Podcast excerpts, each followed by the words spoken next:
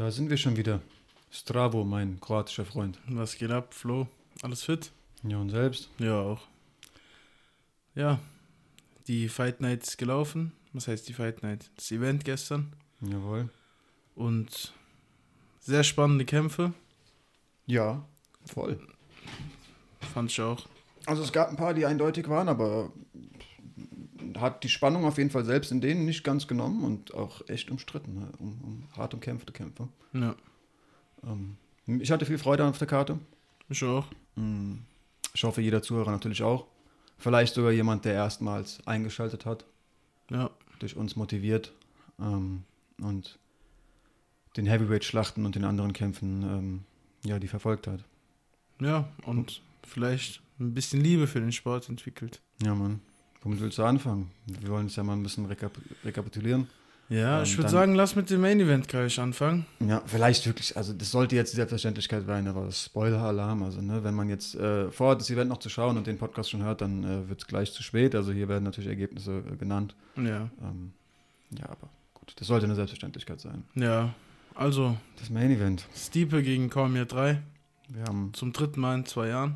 ja, wir haben einen Heavyweight Goat, oder? Wie, wie stehst du zu der Aussage? In der UFC, würde Ja. ich sagen. Ja, ich auch. Also, wenn wir über den Heavyweight Goat im MMA reden, da ist für mich Fedor ganz oben noch, Ja, muss ich sagen. Also ein Prime Fedor, Fedor, Fe- Fedor sehe ich immer noch über einem Stipe oder einem DC.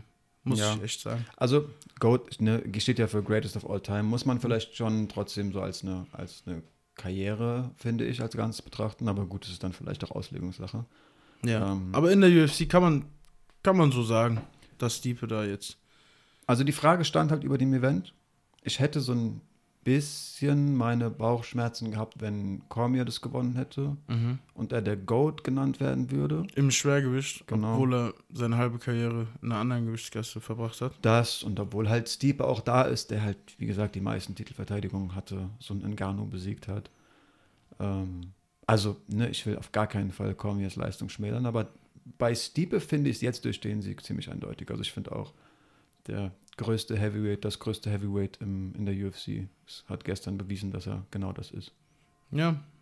Und wie, wie fandest du den Kampf? Hat er dich zufriedengestellt? Du, du hast ja auch auf äh, Stipe getippt bei uns hier Ja, in der letzten Folge. also wie gesagt, soll ich das eine Sekunde auslachen. Ja. Lassen wir das weg.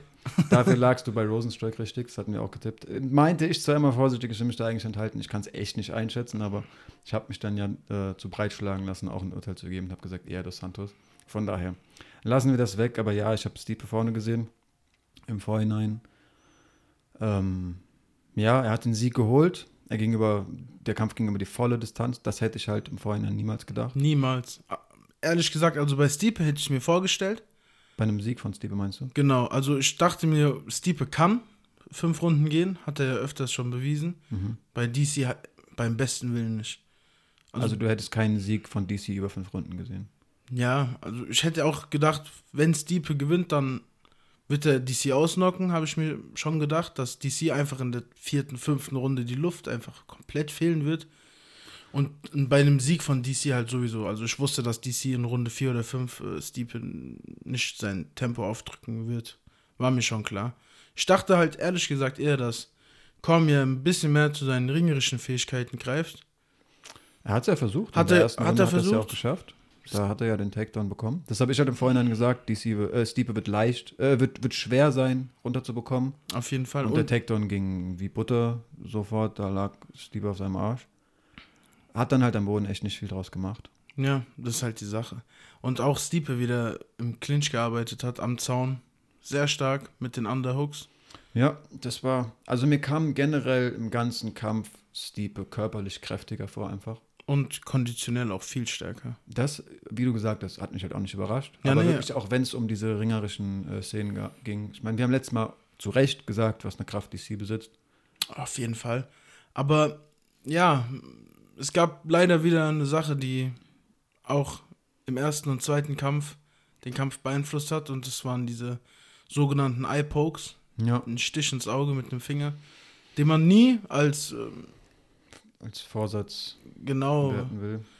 Ja, aber es ist wieder passiert in der ersten Runde und ich dachte mir schon, hm, Ja, schon wieder. Und es wird wieder drüber geredet. Also, sagen wir mal, DC hätte den Kampf gewonnen, es wäre so ein riesiges Thema geworden. Und auch jetzt durch Stiepes Sieg ist es ein großes Thema, weil ja voll. Stiepes halt auch aus Versehen gemacht hat, ne? Also es ist ihm passiert. Ja, lass den Kampf vielleicht, würde ich sagen, ein bisschen versuchen, chronologisch aufzubauen. Du hast Ja, ja, gerade gesagt, im ersten Kampf der IPOC. Also, ich hatte ja beschrieben, dass DCs Taktik gegen Stiepe in beiden Kämpfen war, seine Hände wirklich oberhalb seines Kopfs sehr offen mit den Handflächen eben zum Gegner zu tragen und da versuchen, ganz schnell in den Clinch zu kommen. Hat er ja auch, wie er es, also wie er den Knockout im ersten Kampf äh, äh, geschafft hat. Also das hat er aus einer Position, wo er den, wo er Stiepe so mit seinem linken Arm im, im Knick, sage ich mal, gepackt hat, wirklich umschlossen hat, in den Clinch gezogen hat und dann hat er diese Rechte. harte rechte Faust geschlagen. So hat er auch im zweiten geboxt. Ja, Und genau gleich wollte er auch wieder im, im ersten ähm, Stipe entgegentreten. Stipe In hat der halt, ersten Runde. Stipe hat halt ähm, seinen Vorteil daraus gezogen und hat gemerkt, okay, die Arme sind oben, der Körper ist frei. Und hat genau wieder den Bodyshot geschlagen. Genau. Ja, da dachte, habe ich mir, also hat mich irgendwie nicht überrascht. Ich hatte schon darauf gehofft, dass, dass DC irgendein Mittel dagegen findet, mit seinem Camp ausarbeitet, wie du ja auch gesagt hast. Aber ich habe halt ja in der Folge zuvor gesagt, ich sehe halt, also er muss halt irgendwie einen Mittelweg finden zwischen Hände weiter unten tragen, um den Bodyshot zu verhindern, oder halt irgendwie wieder die, die Hände so abzufangen. Äh, worauf ich eigentlich hinaus wollte, das ist halt die Position, die die IPOX sehr begünstigt. Ja. Deswegen landete wieder ein Auge in, in Steepes Ein Finger. Finger in Steepes Auge. Auge im Auge wäre interessant. Ähm, ja, man hat DC auf jeden Fall auch äh, angesehen, dass es ihm leid, beziehungsweise, also hat ihm auf jeden Fall leid getan, aber ich glaube, was ihn auch zerfressen hat, war das Wissen, wenn das nochmal passiert, kriege ich wahrscheinlich einen Punkt abgezogen, weil es halt Ja. irgendwie auch eine Geschichte hat. Könnte mir vorstellen, dass ein Schiri das dann sogar noch leichter dann auch einfach mal vergibt. Ja, hm. keine Ahnung, das war, DC hat aber trotzdem in der ersten Runde stark gekämpft. ja, Hat er für mich auch gewonnen. Ich glaube auch bei allen auch, Punktrichtern. für mich auch, ja. Hat zwar viel weniger Treffer gelandet in Runde 1, aber auf jeden Fall die härteren. ja, kam mir auch so vor. Und äh, wie gesagt, diesen einen Takedown halt auch. Genau, Die spätestens Runde- den würde ich ihm auch geben. Genau. Die Runde sah sehr gut aus. Ähm, die Runde war vorbei. Beide Kämpfe waren noch recht fit. Mhm. Stiepe kam auch wieder zurecht mit seinem Auge. Da hat er erstmal ein paar Sekunden zu kämpfen mit gehabt, hat geblinzelt und Ja, volles Verständnis. natürlich. Ähm, und dann, ähm, ja, Runde 2 ging los und Stiepe sah besser aus. Ja, Wacher, fitter. Also nicht direkt, also der Kampf ging los in Runde 2. Es war ausgeglichen, würde ich mal sagen. hm. Und im Laufe der Zeit hat Stiepe dann sein Tempo ein bisschen hochgefahren. Kam, kam dir aber Steep im- in der ersten Runde weniger frisch vor? Also mir nicht. Mir kam einfach DC sehr stark vor. Also ich fand, er hat halt natürlich seinen Rhythmus finden müssen, aber er hat auch sich von Anfang an, das hat man gemerkt, vorgenommen, viel mehr unterwegs zu sein, raus und rein zu tänzeln, mal links, rechts Ja, sich zu bewegen. Und das hat er, klar, wie gesagt, er musste sich finden, aber das musste DC auch. Er kam halt irgendwie schneller rein, aber mir kam auch Steep schon in der ersten Runde stark vor. Ja, klar. Also ich will ja nicht sagen, dass er schwach war. Ich meine nur, DC sah sehr gut aus. Ja, das war für mich auch echt so. Ja, ähm, und Stiepe hat dann in Runde 2 halt das Zepter übernommen. Mhm. Im Laufe der Zeit, im Laufe der Minuten. Ja, hat mehr Treffer gelandet.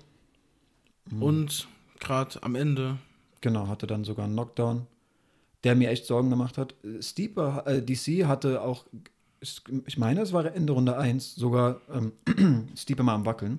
ja, Er war, Auf also Fall. war auch gegen Rundenende, er war auch auf keinen Fall weg. Er mu musste mal kurz so ein, so ein bisschen unsicher wirkenden Rückwärtsschritt machen. mhm. Ähm, ja, aber der Knockdown von, von Stiepe war eindrucksvoller. auf Also, jeden Fall. DC hat sich noch gut gerettet. Also der äh, Schiri, der war echt, also du merkst bei den Schiris immer, wenn die kurz vorm Abbrechen sind, dann stehen sie ganz, ganz, ganz nah. ja, Und Stiepe äh, und DC hat dann beide Hände hinter dem Rücken von Stiepe geschlossen, hat seinen Kopf an Mhm. seinen Oberkörper gezogen, dass er da keine harten Treffer mehr kriegt. aber hat noch viel gegen die Kopfseite so bekommen. Ja, Also aber es waren ja nur noch sechs, sieben Sekunden auf der Uhr. Also ich denke, da hat auch irgendwie bestimmt von irgendeinem zugerufen bekommen, so, yo, six seconds, six seconds oder so. Ist eh immer so eine Sache, wo ich, wo ich mich immer frage, inwieweit da noch auch ein Schiri abwägt. Ah, komm, wir haben noch fünf Sekunden. Hm, ja, ja, klar. Also ich mir habe auch wirklich- Fall so vor, dass ich dachte, komm, das hält Ich muss aus. sagen, ich war ein wenig parteiisch beim Kampf. Ja. Ich war für DC, soll aber nicht heißen, dass ich Stiepe nicht mag. Also beides sehr sympathische Kämpfer. Da fällt es echt einem schwer, extrem für einen zu sein. Hm. Finde ich jetzt. Mir auch, mir auch, ja. Und, ähm, aber ich habe sehr, sehr gebetet, dass der Schiri den Kampf nicht abbricht. Ich so, ey, lass, lass, lass. Hat er lass, ja. Und ja, dann äh, war die Runde vorbei. Hast, hast du gehört, was DC zu seinem Coach gesagt hat? In der zwischen zweiten und dritten, ja. zwischen der zweiten und dritten Runde? Ähm, nee. Ähm, er guckt seinen Trainer an und sagt so, did he drop me? Did he drop me? Echt? Der, also der wusste gar nicht, äh, bin ich gerade runtergegangen, was ist überhaupt passiert? Also ja, der war wirklich weg. Der war wirklich kurz nicht mehr bei Sinn. Hm. Und nee, sah sehr, sehr schlecht aus, finde ich, nach der zweiten Runde. Also ich war wirklich, ich war nach vorne gelehnt in den ersten zwei Runden. Die Runde 2 war vorbei und ich habe mich zurückgelehnt und dachte, okay, maximal noch eine Minute und dann war es das hier. Ja, mir hat doch wirklich dieses Mimik schon nachdem er da, also ist ja klar, Steve hat, ihn, hat ihm nicht aufgeholfen, ist ja seine Kraft, aber als er dann irgendwie sich hochgehoben äh, hat, also wieder aufgestanden ist und dann da Richtung seiner Ringecke gestapft ist. Von links nach rechts getaumelt, mehr oder weniger. Genau, ne? schon ein bisschen benommen aus. Auch irgendwie nicht gebrochen, auf keinen Fall. Das ist ein richtiger Wettkampfstyp, der wollte. Aber ich weiß, was du meinst. Aber er wirkte so ein bisschen. Hm. Es hat Eindruck gemacht, sagen wir es einfach mal 100, so. 100 Prozent. Und dann ähm, Runde 3 ging los. DC war sehr wackelig in den ersten paar Minuten. Fandest du? Ja, ich fand der, also wirklich, ich habe den Kampf geguckt und dachte mir, nee, nee, das war's, das war's. Und im Laufe der Minuten wurde der, hat er sich wieder gefangen. Also kurz vor Ende der dritten Runde dachte ich mir, okay, ey, so, auf einmal hat er wieder angefangen zu tänzeln. Mehr oder weniger. Ja, hat es halt den ganzen Kampf über auch immer mal in seinen gewünschten Clinch geschafft und hat wirklich geschafft, auch ein paar sehr harte, kurze rechte Hände zu landen. Auf also jeden Fall. Also, immer, selbst in der Runde, wir haben gerade einstimmig gesagt, Runde zweite verloren, er sah nicht so schlecht aus. Er nee. hat auf jeden Fall Treffer gelandet und man hatte nie das Gefühl. Runde 2 ging halt an Stiepe wegen diesem Knockdown. Also er auch. hätte die Runde vielleicht auch so gewonnen, aber gerade durch diesen Knockdown sagt man, Runde 2 war auf jeden Fall Stiepe. Heißt aber nicht, dass DC nichts gemacht hat in Runde 2. Ja, auf keinen Fall. Also ich fand auch wirklich die Runden eigentlich durchweg eng. Ja, dann kam Runde 3. Wie gesagt, DC hat sich im Laufe der Runde 3 ein wenig gefangen. Und dann kam der Stich ins Auge von Stiepe. Ja. Der sehr, sehr tief war. Also ich habe mir noch mal ein Bild angeschaut. Ja, ich auch. Der war übel. DC guckt zum äh, Referee, sagt, Als he poked my eye und der Referee sagt no. He punched you. Ja. Ja, das vielleicht an unsere Zuhörer ist halt so, wir haben ja den Handschuh beschrieben, die meisten Leute werden den vor Augen haben, dass der ab den Fingerkuppen halt frei ist und es ist teilweise so, dass du einen Schlag bekommst, vor allem halt jemand, einen Schlag, der so ein bisschen mit der Innenseite der Hand geschlagen wird. Und es kann sein, dass dieser, was sind das, Leder? Ja, ich glaube Lederübergang, also die Stelle, an, ab der sozusagen der Handschuh frei wird, auch dein Auge eklig streift, sich das wie ein Stich im Auge anfühlt, aber es war halt eine Faust. So hat der Schiri das gesehen ähm, War halt eindeutig der Finger. Ich hab's aber in, und wir haben den Luxus der, der Kamera. Also gut, der Schiri sollte da sogar richtig nah dran stehen, aber teilweise muss er sich ja auch, also Kommt immer auch so auf den dynamisch, Winkel genau, wie er da steht, muss sich ja auch irgendwie reinbewegen. Ähm, ich hab's selbst zu Hause auf dem Sofa nicht gesehen. Nee, auch erst in der Wiederholung, aber ja, klar, wie du schon sagst, manchmal fühlt sich das auch an wie ein Stich, aber in dem Moment, wo ein Fighter zum Schiri sagt und sagt, he poked my eye, würde ich mir vielleicht überlegen, dass der Schiri vielleicht mal eine Sekunde drauf guckt. Also, ich weiß nicht. Ja. Natürlich gibt es auch Kämpfer, die einfach keine Luft mehr haben und das dann faken könnten. Das ist halt so das Ding. Wir haben ja. halt auch Kandidaten, die da irgendwie nach allen Mitteln suchen, sich irgendwelche Vorteile zu verschaffen, ob die legal sind oder nicht. Also ich denke da auch den, an den bereits erwähnten Joel Romero, der dann irgendwie tut, als ob er kein Englisch kann und irgendwie sitzen bleibt, um nur zehn Sekunden länger durchatmen zu können und so. Wenn es bekannt wäre, dass du dem Schiri einiges zurufen kannst, dann, boah, ja, weiß nicht, was da dann alles für Taktiken noch. Ja, da hast du auch recht. Ich will das auch nicht entschuldigen. Du musst es sehen, du bist Schiri. Es gibt sogar auch den ich noch nie im Einsatz gesehen habe, ein Videobeweis in der UFC. Ja, ähm, habe ich mich aber mal gestern schlau gemacht. Das Problem bei dem ist, der darf nur benutzt werden, wenn es um eine kampfbeendende Szene geht. Oh, krass, okay. Ja. Ja, ähm, das Problem war halt auf jeden Fall, dass DC sich ja theoretisch, wenn er richtig gesehen worden wäre, der IPOC, ähm, Zeit hätte lassen können. Es war halt Ende der dritten Minuten. Runde. Genau, es war das Ende der dritten Runde. Er hat die Zeit noch dann ganz gut halt rück, im Rückwärtsgang überstanden, aber hatte halt nur die, die Ringpause, in der er eigentlich mit klarem Kopf Anweisungen bekommen sollte, um da irgendwie wieder auf sein, seine Sehstärke zurückzukommen, was er nicht geschafft hat eigentlich. Laut eigener Aussage nicht geschafft hat.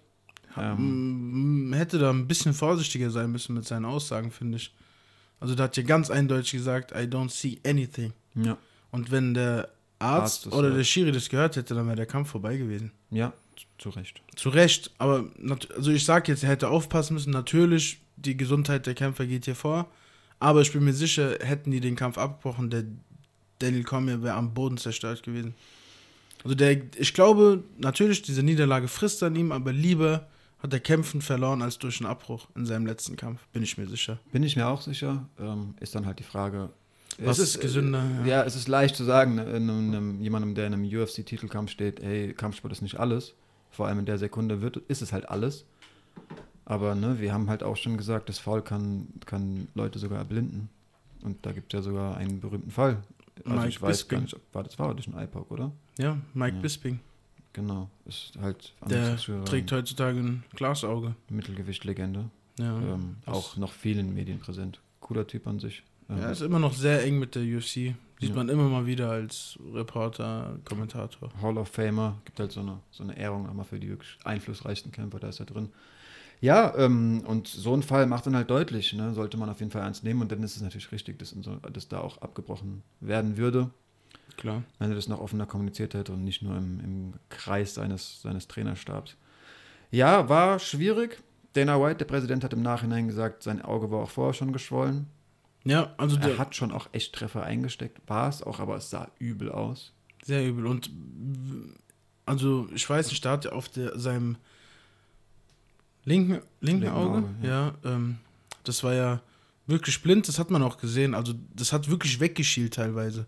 Er sah wirklich aus wie ein Mensch, der nur noch ein Auge hat. Okay, das habe ich nicht gesehen. Ja, ich weiß, ich ich hab habe halt gesehen, wie geachtet. wahnsinnig er sich bemüht, es aufzureißen. Also es Ja, war ja wirklich der- sein Reflex, weil ich musste, es- musste es Und schließen. die Sache ist die, liebe Zuhörer, ihr müsst euch vorstellen, das ist nicht nur so, dass man dann auf einem Auge nichts mehr sieht, sondern dein peripheres Sehen ist eingeschränkt. Das bedeutet, du kannst Schläge nicht mehr so gut abschätzen, wie nah die jetzt an deinem Gesicht sind. Ja, das Distanzgefühl. Ja, das ist ähm, geschwächt und sehr gefährlich. Also du, hat- man hat auch gemerkt, die ähm, Rechten von Miocic sind nach Runde 3 viel häufiger eingeschlagen als vorher. Ja, ich hatte so in der ersten, also ich habe natürlich dann auch das mit dem Auge gepeilt, die Wiederholung war ja direkt da in der runden Pause und dachte dann, auch. ja, dachte dann Anfang der vierten Runde, als Cormier aber noch recht offen geboxt hat und das ist, dachte ich mir so, hm, okay, so krass, so krass beeinträchtigt wirkt er erstmal gar nicht. Ja. aber halt defensiv war wirklich.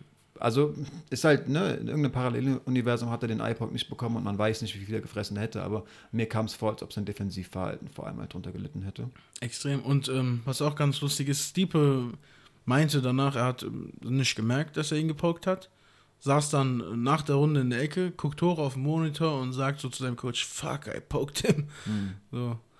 Ja, hätte ich, glaube ich ihm auch genau so, dass das wirklich der Ablauf war. Stiepe haben wir klar. vorher gesagt, das ist ein fairer Sportsmann. Der Beide. Hätte, ich glaube, selbst wenn Stiepe den Poke gemerkt hätte und der Schiri nicht, hätte selbst Stiepe nochmal gesagt, nee, doch, das war einer, lass Pause machen. Ja, weil er halt auch nicht so 100%. gewinnen will.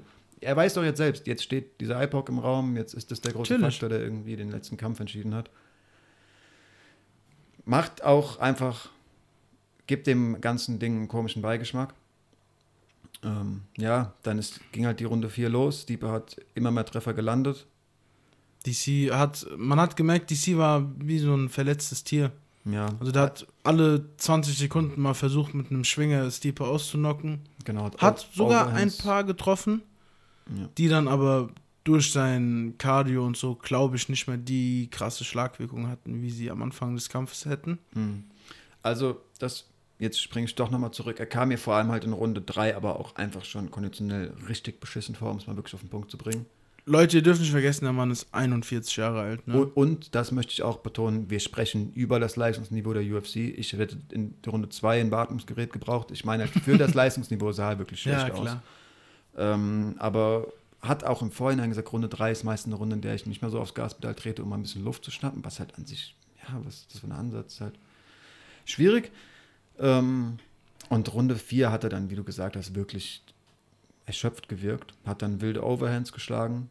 Das hatten wir auch noch nicht beschrieben, also wirklich eine, eine, eine weit geschwungene Hand überhalb seines Kopfes, die ganz viel Weg hat, sich zu beschleunigen und meistens sehr hart einschlägt, wenn sie denn trifft.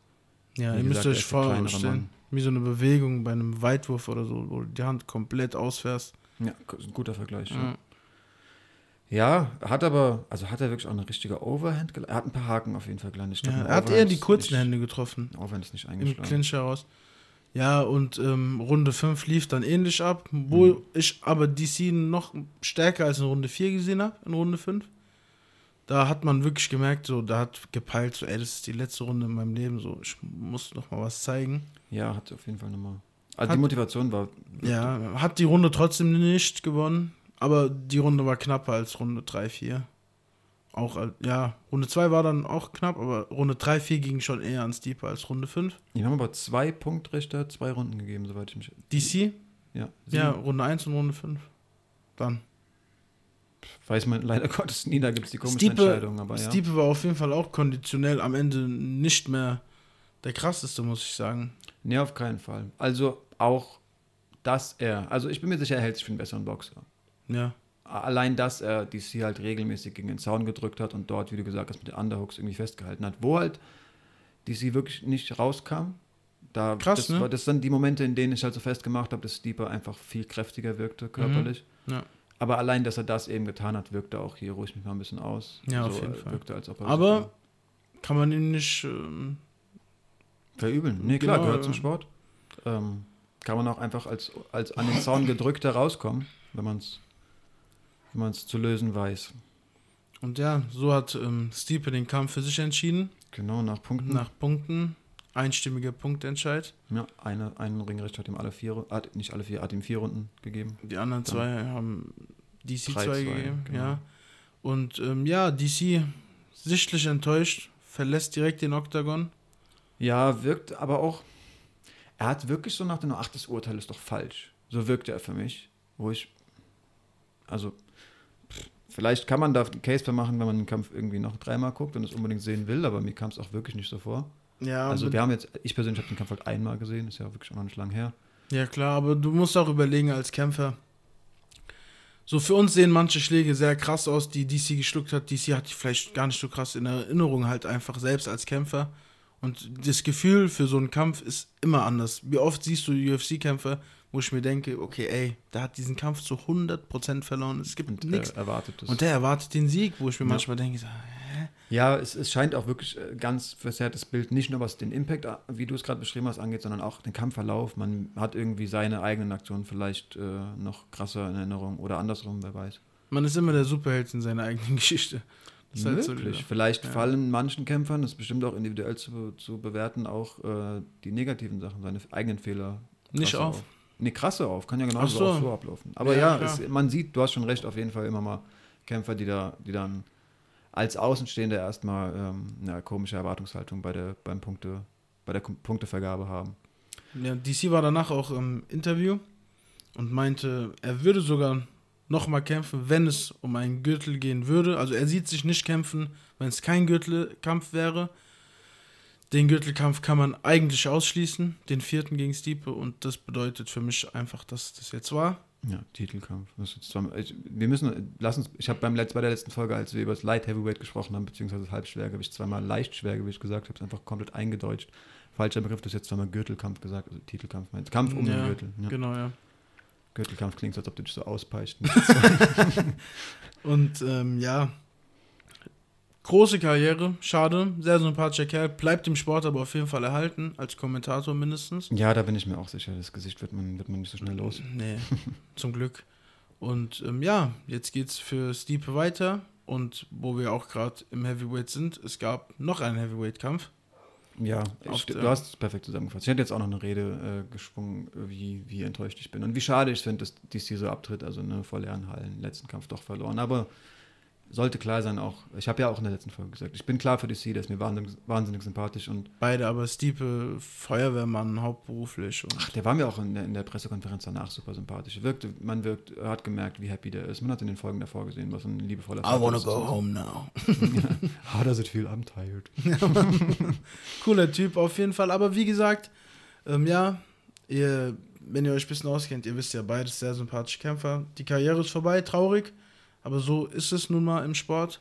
Genau, muss einer gewinnen. Beziehungsweise muss einer verlieren. Ja, Wir blicken aber in die Zukunft, auch ohne DC, und sehen da zwei starke Schwergewichtskämpfer, die auch gestern Abend gekämpft haben. Mhm.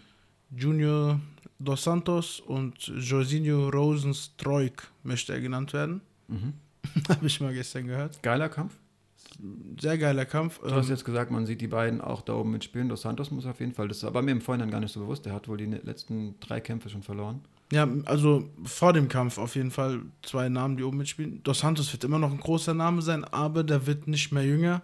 Ja. Hat jetzt drei Kämpfe hintereinander verloren. Mhm. Muss, Deswegen- man muss auch sagen, er ist Ex-Champ. Ich glaube, vor vier Jahren noch war der Heavyweight-Champ. Okay. Junior Dos Santos hat seinen Gürtel äh, gegen Stipe dann verloren. Das war mir Nee. gar nicht so bewusst. Er hat Stipe den Gürtel abgenommen sogar.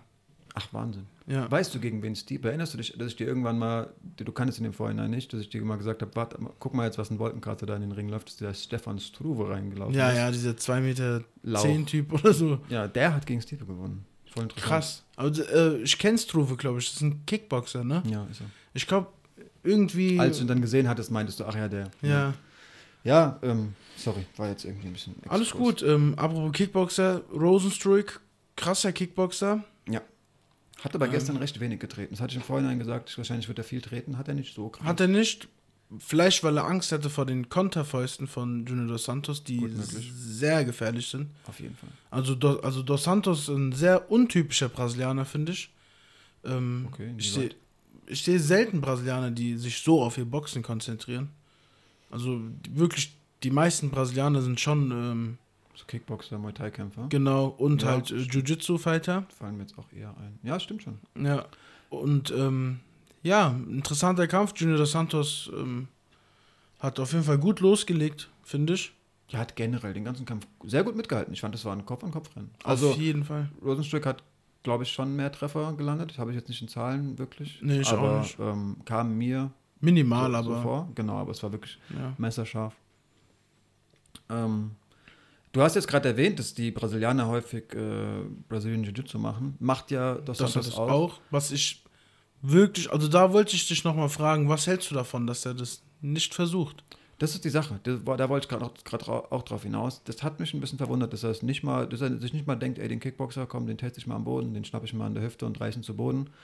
Ja, was heißt versucht? Äh, wir hatten ja auch schon in der zweiten Folge gesagt, dass Brazilian Jiu-Jitsu in erster Linie ganz viele Techniken ausgefeilt hat, ähm, die, die defensiv auf dem Rücken ähm, sehr effektiv sind. Natürlich auch offensiv, aber es geht halt häufig im Jiu-Jitsu-Training schon bereits irgendwie auf den Knien los und dann drillt man irgendwie da eine Übung. Die Takedowns, klar, ein richtiger Brazilian äh, Jiu-Jitsu-Wettkampf beginnt auf beiden Füßen und man reißt sich zu Boden, man ringt sich zu Boden. Aber, da sind auch beide bereit, auf dem Boden ja, zu es sind, also mir kommt es häufig so vor, als ob die BJJ-Kämpfer nicht die krassesten Takedowns haben. Mhm. Ähm, vielleicht ist er da einfach gar nicht so selbstsicher drin und auch hatte vielleicht da Sorge, dass er im Knie rennt von einem guten Kickboxer, der schnell die Beine oben hat. Ja, Ähm, kann schon sein. hat mich aber auch ein bisschen verwundert. Also ja, ich da dachte ehrlich gesagt so, ähm, klar, Junior Dos Santos ist ein Boxer, wusste aber über die Knockout-Power von Rosenstruik auf jeden Fall Bescheid. Ja, hat er ja eindrucksvoll in der Vergangenheit so. Ja, schon öfters, auch schon im Kickboxen. Ich glaube, der hat 60 Siege durch Knockout oder so. Kanntest du den schon am Kickboxen? Ja, Ach krass. ja. War jetzt nicht der allergrößte Name im Kickboxen, aber man wusste auf jeden Fall, was das für einer ist. Ernst zu nehmen. Und ähm, hab's auch mitbekommen, als er dann den Sprung ins MMA gemacht hat. Hab ihn danach aber nicht mehr verfolgt, um ehrlich zu sein. Naja, gut, die setzen Bis er dann- erstmal ein bisschen weiter unten an. Genau, bis er dann ähm, gegen, ich weiß gar nicht, ob das erst beim Overeem-Kampf war, dass er mir nochmal so ins Gedächtnis kam. Ich weiß es gar nicht. Ich habe beim Overeem-Kampf mitbekommen, dass, über den schon, dass man über, die, über den schon einiges erzählen könnte, Ja, konnte. Aber ich habe ihn da zum ersten Mal wirklich okay. Kann auch gesehen. sein, dass, ich, dass er mir da wieder ins Auge gefallen Ich ist. schau mal nebenbei, was sein Kampf davor war. Aber du kannst ja weiter über das Event. Von Rosenstruik. Ja. Also was, was, äh, gegen wen er vor Overeem denn angetreten ist. Ah, ja, sch schau mal nach. Und ja, ähm, der Kampf ähm, war ziemlich ausgeglichen, wie gesagt. Man hat aber gemerkt, dass äh, Rosenstruik auf irgendwas wartet. Kam mir die ganze Zeit so vor. Ja. Er hat ein bisschen Verhalten gewirkt. Klar, er hat mitgeschlagen. Vielleicht auch teilweise mehr. Aber der sah sehr ruhig aus. Also er hat nicht so viel getänzelt. Ist nicht so viele krasse Wege gegangen. Hat sich wirklich aufgespart. Und äh, was man dazu sagen muss, äh, Rosenstruik ist auch ein Konterkämpfer. Also der sehr, sehr oft wartet, eine Konterfaust zu schlagen. Ja, sich seine Kraft so einspart. Der ist ja auch ein Vieh, ich weiß nicht, wie viel der wiegt. Aber der, irgendwas um die 110, 120 Kilo. ja, der, der ist schon sehr gigantisch. Und ich denke mal, wenn der anfängt, da rumzuhüpfen in der dritten, zweiten, dritten Runde, ist dann auch Hm. Feierabend. Mir kam der Kampf generell gestern äh, für einen Heavyweight-Kampf recht taktisch vor. Ja, Sieht, vermisst man ja teilweise bei den Schwergewichten ein bisschen, da ist es ja wirklich eine wilde Brawlerei, also so ein Brawler, spricht man ja diese engen, einfach schwingenden, Dirty Boxing. genau, Dirty Boxing-Typen. Ähm, das war wirklich nicht der Fall, es war ein taktischer Boxkampf, bei dem halt einzeln ein Fuß flog, aber größtenteils haben die sich halt echt ähm, Wobei ich, wenn Rosenstruck mal seine Low-Kicks ausgepackt hat, dachte ich mir, boah, das kann eine Waffe sein. So. Ja, den, den ersten Tritt hat doch Santos getreten und der war so nach Nummer, hey, jetzt lass mal loslegen, ich berühre dich mal. Und dann hat Rosenstruck ganz schön eindrucksvoll geantwortet. Das stimmt schon. Ja. Aber, und in dem Moment dachte ich, uiuiui, die werden öfter kommen. So Kam nicht. Kamen sie nicht. Dann, ähm, war das in Runde 1 oder in Runde 2? Der harte Tritt, Nee, dann Knockout. Äh, Runde 2, die sind in die Pause gegangen. Ah, okay. Dann ähm, vor dem Knockout fand ich sehr eindrucksvoll, wie er diese Finte gemacht hat. Hast, ist dir das aufgefallen? Nee, ich Er, nicht er geguckt. täuscht eine linke an, zieht Ja. sie zurück, macht, als würde er die rechte schlagen Mhm. nach der linken Finte, ist dann auch nur angetäuscht.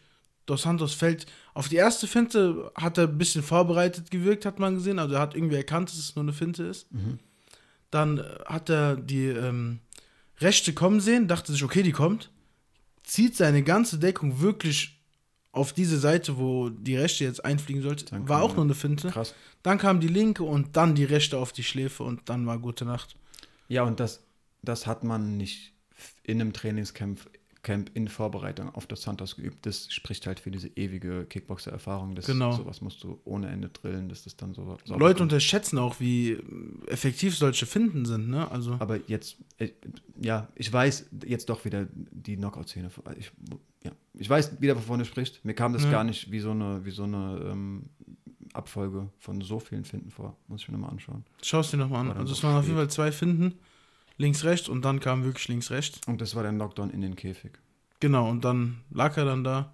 Ja, dann hat so nee, er lag noch nicht. Er ist ein, eingebrochen, mehr Genau, oder weniger. genau. Hat dann noch drei, vier harte Fäuste bekommen und war dann Knockout. Genau, so im Sitzen ist er da in den Käfig zusammengebrochen.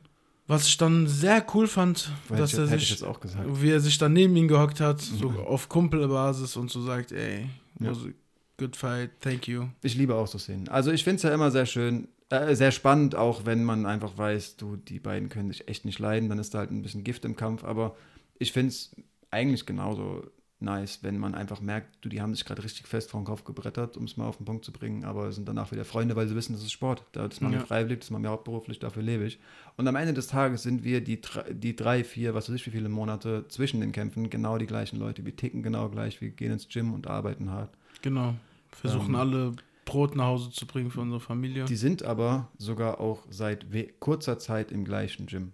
ah, Hab ich okay. gehört, dass Rosenstruck das Gym gewechselt hat zu das Sandos. Ich wüsste jetzt aus dem Kopf nicht welches.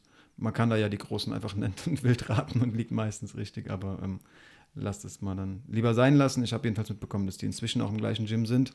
Deswegen auch der Kampf irgendwie im Vorhinein immer so ein bisschen komisch war, aber haben halt beide gesagt, du, wir sind Profis. Das gehört dazu. Ähm, also da war schon, du hast jetzt auf Freund machen, da, das waren wirklich zwei Freunde. Jetzt ähm, mal abschließend zum Heavyweight. Ja. Was prediktest du für die nächsten Kämpfe? Also denkst du, Stipe Ngannou, also ich denke mal, Stipe Steht fest. Ngannou steht fest, Der ja? wurde im Na Nachhinein auch nochmal Genau, gefragt. ja, der hat gesagt, Ngannou ist next. Ähm, ich muss jetzt ehrlich sagen, ohne Stipe irgendwie schmälern zu wollen, ich glaube, das wird sein letzter Kampf. Ja, gut möglich. Ohne zu sagen, ob er gewinnt oder verliert. Ich denke, ehrlich gesagt, wirklich, dass Ngannou den Kampf gewinnen wird. Auch. hat den ersten Kampf gewonnen, muss man dazu ganz klar zu sagen. Das wird nicht mehr so einfach. Genau, aber Ngannou war da recht frisch, hatte noch null Ringe-Erfahrung. Jano war damals schon so ein beeindruckendes Monster. Hat auch gesagt, zu der Phase war er auch einfach ein bisschen auf seinem ankommenden Star-Dasein irgendwie festgefahren, hat sich irgendwie Anzüge maßschneidern lassen und so. Genau, mittlerweile weiß Ngannou, ey, das ist mein zweiter Titelkampf, meine zweite Chance und wenn ich die nicht nutze, dann kann das das gewesen sein. Der ist im Ring nochmal ein ganz anderes Monster. Ja, Und deswegen denke ich mal, Stiepe wird so viele harte Treffer nicht mehr nehmen können. Obwohl er einen Metallschädel hat, der Typ. Ja, hat er auch gestern wieder bewiesen. Ja, klar, da hat zwar. Aber, Digga, das ist zwar ein Metallschädel, aber wenn dann ein Meteor auf einen Metallschädel einkracht, dann bringt halt ein Metallschädel auch nichts. Ja, das trifft irgendwie. Und ähm, John Jones hat sich während dem Kampf eingelinkt und hat gesagt, ey. Durchgehend. Ja, hat gesagt, ey, Leute, ich komme für den Titel, macht euch bereit. Ngannou hat auch geantwortet, hat gesagt, yo, chill, I'm next. Hat Seat Down geschrieben. Ja, sit down.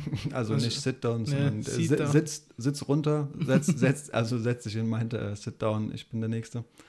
Ja, ähm, John Jones war im Twitter-Wahn während dem Kampf. Generell, das vielleicht, falls das jemand nicht weiß, die, die MMA-Welt, es wird ja auch die ganze Zeit eingeblendet, während den Kämpfen die Kommentare ist. Ja.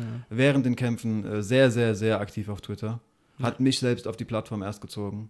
Hier, der Podcast hat auch einen Twitter-Account, Achteck. Mit einem Follower. Der, ich frage mich, wie der uns gefunden hat. Ich habe da noch nie was gep- gepostet. Aber Ja. folge inzwischen schon jedem Kämpfer. Genau, Gefühlt. auf Instagram sind wir da ein wenig erfolgreicher. Heißen wir auch Achteck-Podcast.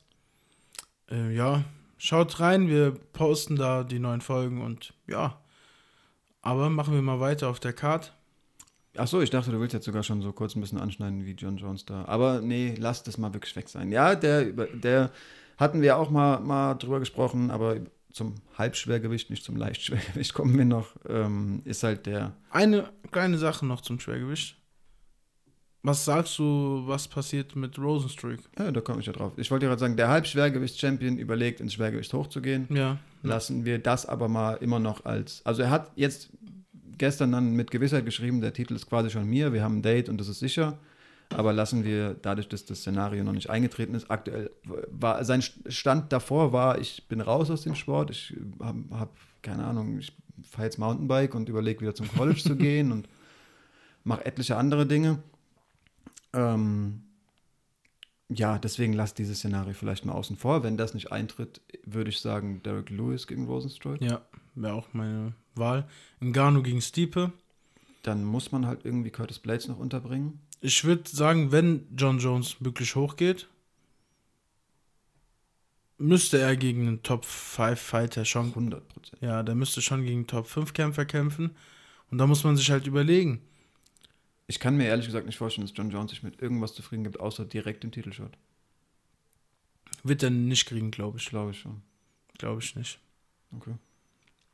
Weil ich fände es wenig mm, unfair gegenüber dem Heavyweight. äh, Ich auch, aber das sieht man leider Gottes immer wieder. Also wir kommen später, kurzer Spoiler ja auch auf das nächste Event. Frankie Edgar hat damals, war äh, Leichtgewicht-Champion, ist ins Featherweight runter und hatte direkt einen Titelshot. Wir haben Cody Garbrandt, der im Bantamgewicht lange mitgespielt hat und jetzt ohne einen Kampf in der Gewichtsklasse zu haben, einen Featherweight-Titelshot sicher hat. Ja, klar. Also Ich Sieht finde man schon immer. Es es ist halt, unfair. ich auch. Also, was heißt unfair? Die haben halt, natürlich kriegt es nicht irgendwer, der meint, ich wechsle die Gewichtsklasse. Es Ja, sind halt natürlich. immer Leute, die in der Gewichtsklasse vorher ganz oben mitspielen. Und Champion sind halt meistens. Genau, wenn dann der, Champion hochgeht, pff, ja, was heißt unfair? Keine Ahnung. Ich finde es auch eigenartig, sagen wir Ich so. fände es wirklich cooler, wenn er erstmal gegen, ähm, Curtis Blades. genau, gegen Curtis Blades kämpfen würde und der Gewinner kriegt dann einen Title Shot.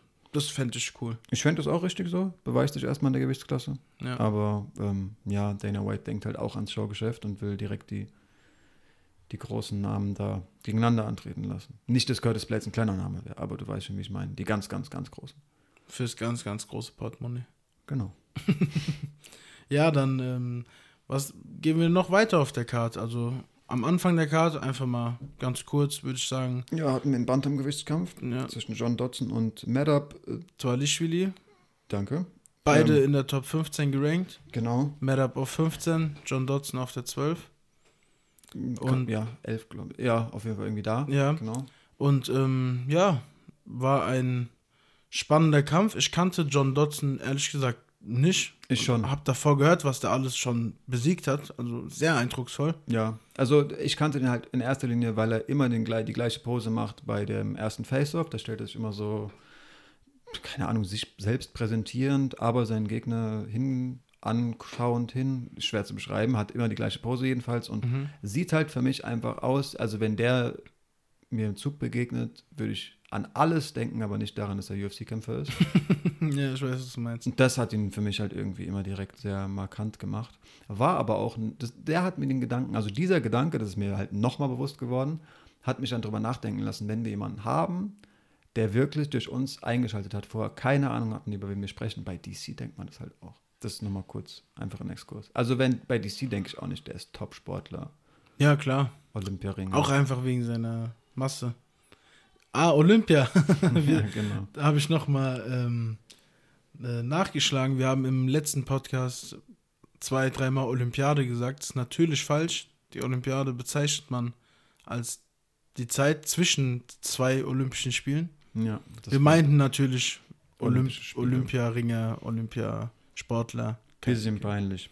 Wenn wir schon bei Fehler sind und dann haben wir auch noch eine Begrifflichkeit falsch gesagt, die wir perfekt beschrieben haben, nur der Begriff war falsch. Das ist mir auch gestern dann in dem nächsten Kampf, ist es nochmal gefallen. Und ich hatte auch immer ein komisches Gefühl, als wir es gesagt haben, dachte mir, nee, so heißt es nicht.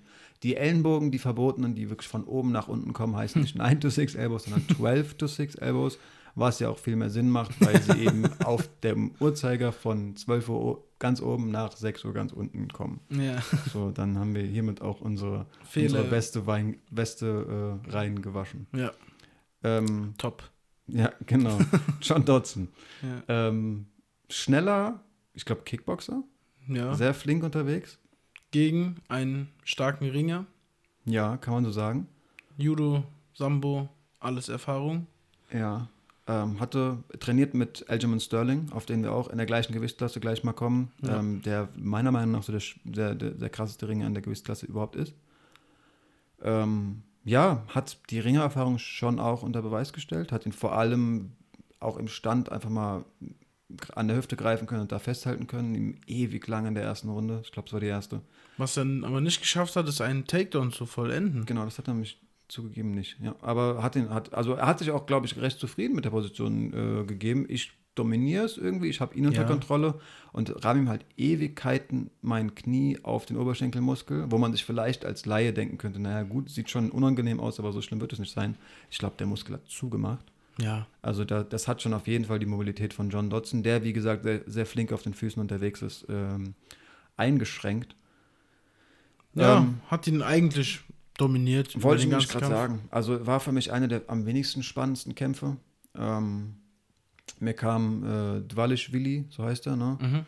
Ähm, auch sehr selbstbewusst, vor allem nach der zweiten Runde vor. Also Teilweise zu selbstbewusst, finde ich. ja, der ist fast schon ein bisschen geflogen. Ja. Für mich übrigens Highlight des Events. Also ich glaube, Sein Schrei. Ja, es ging, ging darum, dass er sich nochmal selbst ein bisschen pushen wollte und nochmal wach werden wollte. Und John Dodson schreit einfach zurück. Hat er zurückgeschrien? Ja, ich dachte, alle Schreie werden, werden von ihm ausgegangen. Nee, er, end- also letzte Runde, Runde 3, beginnt und beginnt er die, schreit seinen Gegner checken nochmal mal. ab und er schreit, ah! Er schreit ihn aus voller Und John Kehle Dodson an. guckt ihn an und schreit einfach zurück. er zurückgeschrien. Ah, Okay, ja. Das habe ich nicht gepeilt. Musst du dir mal angucken, richtig lustig. War für mich eigentlich Highlight der, des ganzen, der ganzen Fightcard.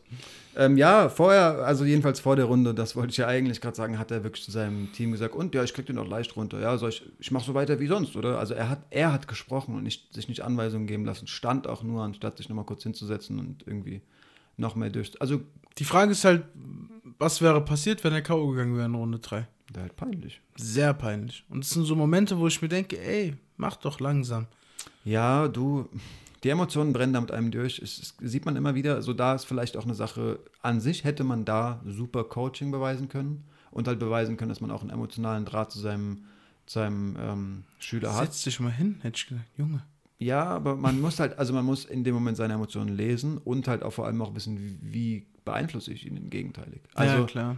Vielleicht kurzer Exkurs zu ähm, Trevor Whitman und Justin Gaethje. Den hatten wir erwähnt ähm, im Hinblick auf die, Handschuhe, ja. auf die Handschuhe. In seinem letzten, also es gab in seinem letzten Kampf eine Szene, wo Justin Gaethje super, super selbstbewusst in einem Kampf, den er halt dominiert, in seine Runde zurückkommt.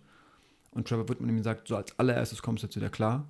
Du konzentrierst dich jetzt wieder. Was ist das letzte Mal passiert, als du selbstbewusst wurdest? Und da Justin Gaethje. Und in dem Fall war es nämlich genauso. Er wurde viel zu selbstbewusst und wurde unvorsichtig, wurde in beiden Fällen äh, gefinisht. Ja, also er, der Trevor Whitman sagt, was ist letztes Mal passiert und Justin Gaethje sagt nicht nur letztes Mal. Ja, und ist so Also- richtig, man merkt so richtig, ah fuck, seine Emotionen sind eingebrochen und er hatte danach wieder seinen Fokus. Er war danach wieder kühler Kopf, ich muss hier konzentriert durch. Und war sogar stärker als in der Runde davor, ne? Also Ja, Aber anderes auf jeden Thema. Fall war er nach wie vor sehr stark. Hätte man in dem Moment jedenfalls auch vielleicht irgendwie beweisen können. Ähm, es lief in dem Fall aber alles gut. Der Kampf wurde alle drei Runden lang dominiert. Ja, hat den Kampf dann gewonnen. Ja. Und ähm, ich denke mal, Mem brauchen wir jetzt erstmal nicht dazu zu sagen. Nee, ist aber vielleicht. Name, den man sich merken kann. Twalischvili aus Georgien. Ja, es gibt so ein, zwei Kämpfer, bei denen kann ich mir beim besten Willen nicht vorgehen, dass die K.O. gehen. Es gibt, ich weiß nicht, also natürlich, jeder Mensch kann K.O. gehen, wenn du dem LKW gegen den Kopf wirfst. Ähm, aber das ist auch so, also für ein Bantamgewicht, wenn da Francis Ngannou irgendwie ein Treffer landet, ist was ganz anderes. aber im Bantamgewicht, der wirkt richtig klein und massiv. Ich hab den auch wirklich, ich hab, hatte in keiner Sekunde des Kampfs irgendwie Sorge, dass John Dodson den ausnockt, um ganz, ganz ehrlich zu sein. Ja, ich, ich weiß genau, was du meinst. Diese Menschen, die haben diese Ausstrahlung, dieses. Ja. Das habe ich auch bei Masvidal, muss ich sagen. So. Ich kann mir nicht vorstellen, dass der eine kriegt und einschlägt. Also, ich weiß nicht. Kann ich mir wirklich nicht vorstellen. Ich schon. Dafür hat er, finde ich, den Körper. Also der vom Willen her bin ich komplett bei dir, aber für mich macht es auch wirklich einen Körperbau. Und sein Nacken sieht für mich aus, als ob man den mal ganz kurz ähm, durchwackeln kann. Wie auch immer, den haben wir noch gar nicht erwähnt, so riesig er ist. Ähm, der kommt aber auf jeden, jeden Fall später und wird vielleicht auch mal echt eine halbe Stunde Zeit oder so bekommen. 100 Prozent. Gehen wir weiter. Ähm, nächster Kampf. Ein Kampf, auf den ich mich sehr gefreut habe, als ich gesehen habe. Ähm, also, ich habe den Kampf im Vorhinein gar nicht gepeilt, muss ich sagen. Okay. Ähm, hab ihn dann eins oder zwei Tage vorher, also am Donnerstag oder am Freitag, mir mal ein bisschen unter die Lupe genommen. Mhm. Hab mich sehr drauf gefreut, muss ich sagen. Es war Bena, Benavido. Ich glaube, so hieß er. Nee, Daniel Pinada. Ah, Gegen, sorry. Oder warst du jetzt schon? Nee, du warst Ja, bei dem ich Kampf. war ja gegen Genau. Herbert Burns. Genau. Ähm, Der- von. Jetzt sprichst du. Äh, der Herbert Burns, der jüngere Bruder von Gilbert Burns. Den könnte man, ist der erfolgreichere Bruder, genau, den hatten wir jetzt auch noch nicht, der in der gleichen Gewichtsklasse wie der eben genannte Masvidal im Weltergewicht kämpft. Ähm, interessant ist der Kampf aber im Federgewicht. war. Wir hatten die Kla- Gewichtsklassen ja eh noch nicht. Ich glaube, das ist auch echt für viele Leute so das, das Verwirrendste. Wir haben jetzt vom Bantamgewicht und vom Federgewicht gesprochen. Wir hatten letztes Mal das Schwergewicht, das Halbschwergewicht und das Mittelgewicht. Es gibt eben, unterbrich mich nicht, ich sage das bewusst, unter dem Mittelgewicht noch das Leichtgewicht. Ja. Dazwischen aber so ein Kompromiss, ähm, das Weltergewicht.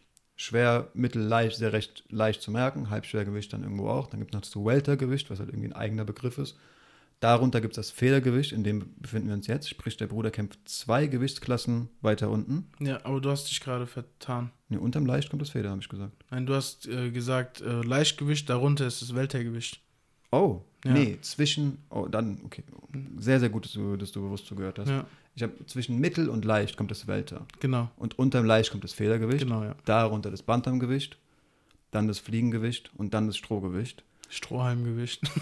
Ja, so übersetzt auf der UFC vom Strawweight. Ähm, schwer zu merken, ich weiß nicht, für Leute, die das wirklich noch nicht so ganz im Kopf haben, ist, ich finde vor allem dadurch, dass da die Gewichtsunterschiede noch nicht so groß sind, ist es irgendwie am schwierigsten auch, weil die Leute recht gerne mal ein bisschen rumspringen. ja. Ähm, aber das kommt auch man, mit der Zeit, ne? Also irgendwann ja, checkt man das. Kann man sich vielleicht irgendeine Eselsbrücke zu, zu machen, also keine Ahnung. Ähm, das Stroh lebt nicht mal und liegt ganz unten, darauf landet die Fliege und dann, weiß nicht, die Feder vielleicht der Vogel, der ein bisschen größer ist und dazwischen kommt halt dieses komische Bantam. Keine Ahnung. Keine also Ahnung. Stroh, Fe Stroh Männer, äh, bei den Männern gar nicht besetzt, belegen nur die Frauen. Ja. Fliegen, Bantam und Feather. Ähm, ja, der Kampf gestern, Herbert Burns, war im Feathergewicht, der Bruder eines Weltergewichts. Genau. Ähm, Herbert Burns. Ach, ein- richtiger Nachhilfeunterricht. Ja, Sorry Mann. dafür. Jetzt wird es wieder ein Hörgenuss, hoffentlich. Alles gut, das sollten die Leute ja auch mal gehört haben. Aber wie gesagt, ihr werdet euch nach diesem kleinen Exkurs jetzt auch nicht die Profis in den unteren Gewichtsklassen sein. Wenn ihr Interesse habt, werdet ihr sowieso nochmal nachgucken. Ja, aber ist ja, ist ja schön. Stell dir mal vor, uns schreibt irgendjemand, wir hatten so ein, wir machen ein bisschen Verständnishilfe. Ja, klar, würde mich freuen. Ähm, zurück, zum, zurück zu Herbert Burns. Ja, Ist ein Brasilianer, genau. wie ich vorhin schon erwähnt habe, Jiu-Jitsu-Kämpfer, Sehr, sehr guter. Wie sein Bruder auch. Schwarzgurt. Ähm, Kennst du die Geschichte von denen, wie die angefangen haben? nein. Ist ganz schön. Ähm, der Vater ist puh, Handwerker auf jeden Fall irgendwie Mhm. und die waren im Auftrag, also die Brüder wurden mitgesteppt, die mussten halt mitarbeiten in, in einem, im Kinderalter, wahrscheinlich sollten die nicht allein zu Hause sein oder so, waren bei einem Jiu-Jitsu-Kämpfer in einem, in sein, im Haus eines Jiu-Jitsu-Kämpfers arbeiten, der wohl nicht zu Hause war, haben die Gieß gefunden, sie angezogen und auch, also die wussten wahrscheinlich, was Jiu-Jitsu ist, haben die Gieß angezogen und darum getollt. Und äh, dann hat der Vater das Geld dieses Auftrags genommen und eben nicht irgendwie einen Haushalt, Haushalt versorgt, sondern die zwei Jungs äh, in den Jiu-Jitsu-Unterricht geschickt. Ja, sehr cool. Coole ja. Geschichte. Voll. Auf jeden Fall ähm, hat er gut gemacht, denn die sind beide schwarzgut geworden. Sehr, sehr gute, wirklich. Ja, ähm, aber bleiben wir mal bei Herbert Burns. Ähm, ist ein Schwarzgurt im Jiu-Jitsu, ein Schwarzgurt im Luta Livre, okay. was auch sowas ähnliches wie das Brazilian Jiu-Jitsu ist. Und ähm, ja, ist jetzt seit ein paar Jahren in der UFC. Ich weiß gar nicht wie lange. Ich auch nicht. Keine Ahnung. Auf jeden Fall ist er ein Ass am Boden und sein Gegner auch, wie er gestern bewiesen hat. Voll. Und, war sehr eindrucksvoll. Und ähm, Herbert Burns war auf jeden Fall der Favorit vor dem Kampf. Ja. Gerade auch durch seinen Bruder gucken ihm halt auch mehr Leute zu, denke ich mal. Das ist so ein Ding. Da steht er auf jeden Fall im Schatten. Ja, auf jeden Fall. Was halt für mich auch noch ein Faktor war, der wahrscheinlich die Wetten auch ein bisschen beeinflusst hat. Also für ihn ist es scheiße, er hat das Gewicht nicht geschafft. Genau. Auch recht eindeutig. Ich glaube, es waren vier Pounds oder so. Was natürlich ist es am Ende des Tages körperlich nicht so viel, aber wenn man da halt auf Messer schneidet. Eineinhalb Kilo oder so, ne? Genau, ja. sich zu wiegen hat, ist es halt schon nennenswert. Ähm, hat deswegen auf jeden Fall auch Gehaltseinbußen. Er kriegt nicht die, die ganze Kampfgage als Strafe. 20 Prozent seiner Gage muss er seinem Gegner geben. Wenn der Gegner es akzeptiert, ne? Du kannst halt auch als Gegner sagen, ich kämpfe jetzt nicht mehr gegen den. Ja. Ähm, ich wollte nur sagen, ein Gewichtsvorteil ist halt am Boden auch immer vorteilhaft. Mir sah, also für mich sah Herbert Burns aber auch echt nicht so fit aus. Er hatte als Federgewicht, da ist es halt irgendwie noch erwähnenswerter, weil die, weil die Gewichtsunterschiede natürlich auch, ich sag mal, zum, im Verhältnis zum Gesamtkörpergewicht ausschlaggebender sind. Ähm, auch ein paar Fettpölsterchen mit dabei, die er mit in den Ring getragen hat. Und wie du gesagt hast, er wurde am Boden, obwohl er so ein Ass ist, echt ähm, dominiert. Hatte, hat, auseinandergenommen. Ja, hat sich teilweise sehr dominante Positionen erkämpft, die vom Gegner ohne Probleme ähm, vermieden wurden, aus denen rausgekommen wurde. Und, und häufig in, genau, dominante Positionen wieder, umgedreht. Genau, ja. Sehr krass. Ähm. Also er hat einmal einen Rücken, hat sich Herbert Burns von ihm erarbeitet und der andere hat es wirklich im, geschafft, im Griff sich umzudrehen und dem kurz mal doch wieder das Gesicht zuzuwenden. War dann in der Mount, ja. Genau, und ihn rumzuwerfen. Und am Ende des Tages hat er ihn in eine Crucifix-Position äh, begeben. Kann man mal vielleicht erklären. Wollte also, ich gerade sagen, ich habe letztes Mal gesagt, dass äh, ein Ringer könnte sich, somit das Schlimmste, was er sich erarbeiten kann, wäre die Full Mount, aber nehme ich zurück, jetzt wo ich wieder über die Crucifix-Position äh, nachdenke. Also man, man liegt mit seinem Bauch auf der Brust des Gegners, kann man sagen. Ja. Verschließt den einen Arm mit seinen Beinen, den anderen Arm mit einem Arm am besten. Genau. Und hat dann den anderen Arm frei, um den Kopf des Gegners zu bearbeiten. Und der untenliegende hat natürlich keine Chance, sich irgendwie mehr zu verteidigen. Genau, du bist halt wirklich, also Crucifix, du bist halt in so ein Kreuz gestreckt. Genau, Deine also ihr müsst Arme Kreuz liegen ja. komplett ausgestreckt am Boden, du liegst am Rücken und der Gegner liegt da quer einmal mit der Armreichweite. Genau. Ja, ähm, deine Arme, die du zum dir. Schutz benutzen solltest. Ja. Und ähm, kann halt da wie auf einem Spielplatz auf deinem Kopf rumtoben, ne? Also da mhm. Fäuste, Ellenbogen und das ging dann gefühlte Minute lang. Ja. Konnte noch ein paar Schlägen durch Maidbewegungen ausweichen. Ja, die halt, also den Schaden mindern, aber ja, was ist Ja, aber und dann haben dann drei, vier, fünf Ellenbogen gesessen und ja, war übel. der Kampf wurde abgebrochen. Ziemlich eindeutiger Sieg. Extrem dominant. Ja, und ähm, ich denke, der Junge hat sich einen Namen gemacht jetzt, ne? Also das sowieso. Ähm, ich hatte aber auch einfach wirklich, als Herbert Burns in den Ring kam, ich seinen Bauch gesehen habe, aber auch seine Mimik, ein komisches Gefühl. Also. Die Sache ist ja auch die, man muss immer überlegen, warum hat er das Gewicht nicht geschafft. Ja. Entweder, was ich niemandem unterstelle, hat er es extra gemacht. Im Leben nicht. Im Leben nicht. Gibt's aber, ist bestimmt schon mal vorgekommen, aber ja. Oder hat er es bis zum letzten Tag versucht und es einfach nicht geschafft. Und da weiß man halt, okay, da hat echt damit zu kämpfen gehabt und hat seinen Körper teilweise nicht gut getan, ne? Ja, aber du hast halt einen Bruder, der, Bruder, der Vollprofi ist. Du bist nicht zum ersten Mal im, im MMA. Ich mach mir da, hab mir da eher Gedanken drüber gemacht, dass es vielleicht private Umstände gibt, die den da irgendwie, die den Fokus geraubt haben. War nicht zu 100% dabei. Kann er lebt in sein, Brasilien, ja. ne? wir wissen alle, wie, wie Covid-verseuchtes Land ist, was da gerade politisch abgeht. Sein Bruder wurde inzwischen, der ist schon lange wieder negativ, aber hatte einen Titelkampf im Weltergewicht und der wurde abgesagt, weil er positiv war was weiß ich, vielleicht hat die Mutter angesteckt. Man weiß es ja alles nicht. Vielleicht ist der Onkel verstorben. Vielleicht ist seine Katze überfahren worden. Ne? Irgendwo, mir kam der nicht. Wir sind zu, alles Menschen, ne? Also. Genau, mir kam der nicht zu 100% im, im Ring irgendwie an. Ja, vielleicht wird er sich Gefühlt. dazu noch äußern. Ich denke mal jetzt erstmal nicht. Kann Sonst wird sonst wird's so eine Art, äh, ich habe nur deswegen verloren. Das ist eine Ausrede, ja. Ja, also wenn es da irgendwas gibt, dann ist es meistens so, dass, sorry, im Laufe der nächsten Wochen dann irgendein Statement dazu kommt, denke ich mal. Möglich, ja. Sehen wir mal. Ja, ähm, damit haben wir nur noch einen Kampf auf der Karte. Der, Das Co-Main-Event zwischen Rosenstruck und Stiepe. nee. Doch. Rosenstruck und Steve? Zwischen den beiden Kämpfen, Ach so, zwischen dem dritten Ja. Kampf, Rosenstruck war der dritte Kampf, genau. von oben. ja, ja, genau. Ja, hast recht. Sorry. Ähm, das Co-Main-Event, ähm, was auch im Bantamgewicht stattf- stattgefunden hat. Genau, Ähm, Sean O'Malley, der neue Shootingstar der UFC. auf jeden Fall. Ähm, krasser Fact, ich habe gestern gehört, der verkauft Merchandise im sechsstelligen Bereich. Sehr krass. Stolze Zahl, Ja. ähm, schockiert mich jetzt aber gar nicht mal so heftig. Ja, der ist auf jeden Fall ein Internetphänomen, Voll. wird mit Größen wie Snoop Dogg und sonstigen in Verbindung gebracht. Ja. Und ähm, ja, sein Gegner, Marlon Vera, Marlon Vera, ein ähm, Ecuadorianer, genau. ähm, der zum zweiten Mal in der UFC war, ist nach seinem ersten UFC-Vertrag rausgeflogen. Ach krass, das war mir gar nicht Ja. bewusst. Ähm, 2014, glaube ich. Hat, Okay. äh, 2012 bis 2014 lief sein erster Vertrag, ist dann rausgeflogen, hat sich durch diverse Ligen wieder in die UFC gekämpft. Das war sein Comeback heute. Äh, ja, gestern Nacht, heute Morgen. Nee, der war schon, der hatte doch eine lange Siegesserie. Das war eine andere, Ge- der war, hatte eine ewige Siegesserie, der hatte fünf, sechs Siege in, in Folge. Wurde ja, hat aber Kampf seinen letzten Kampf verloren.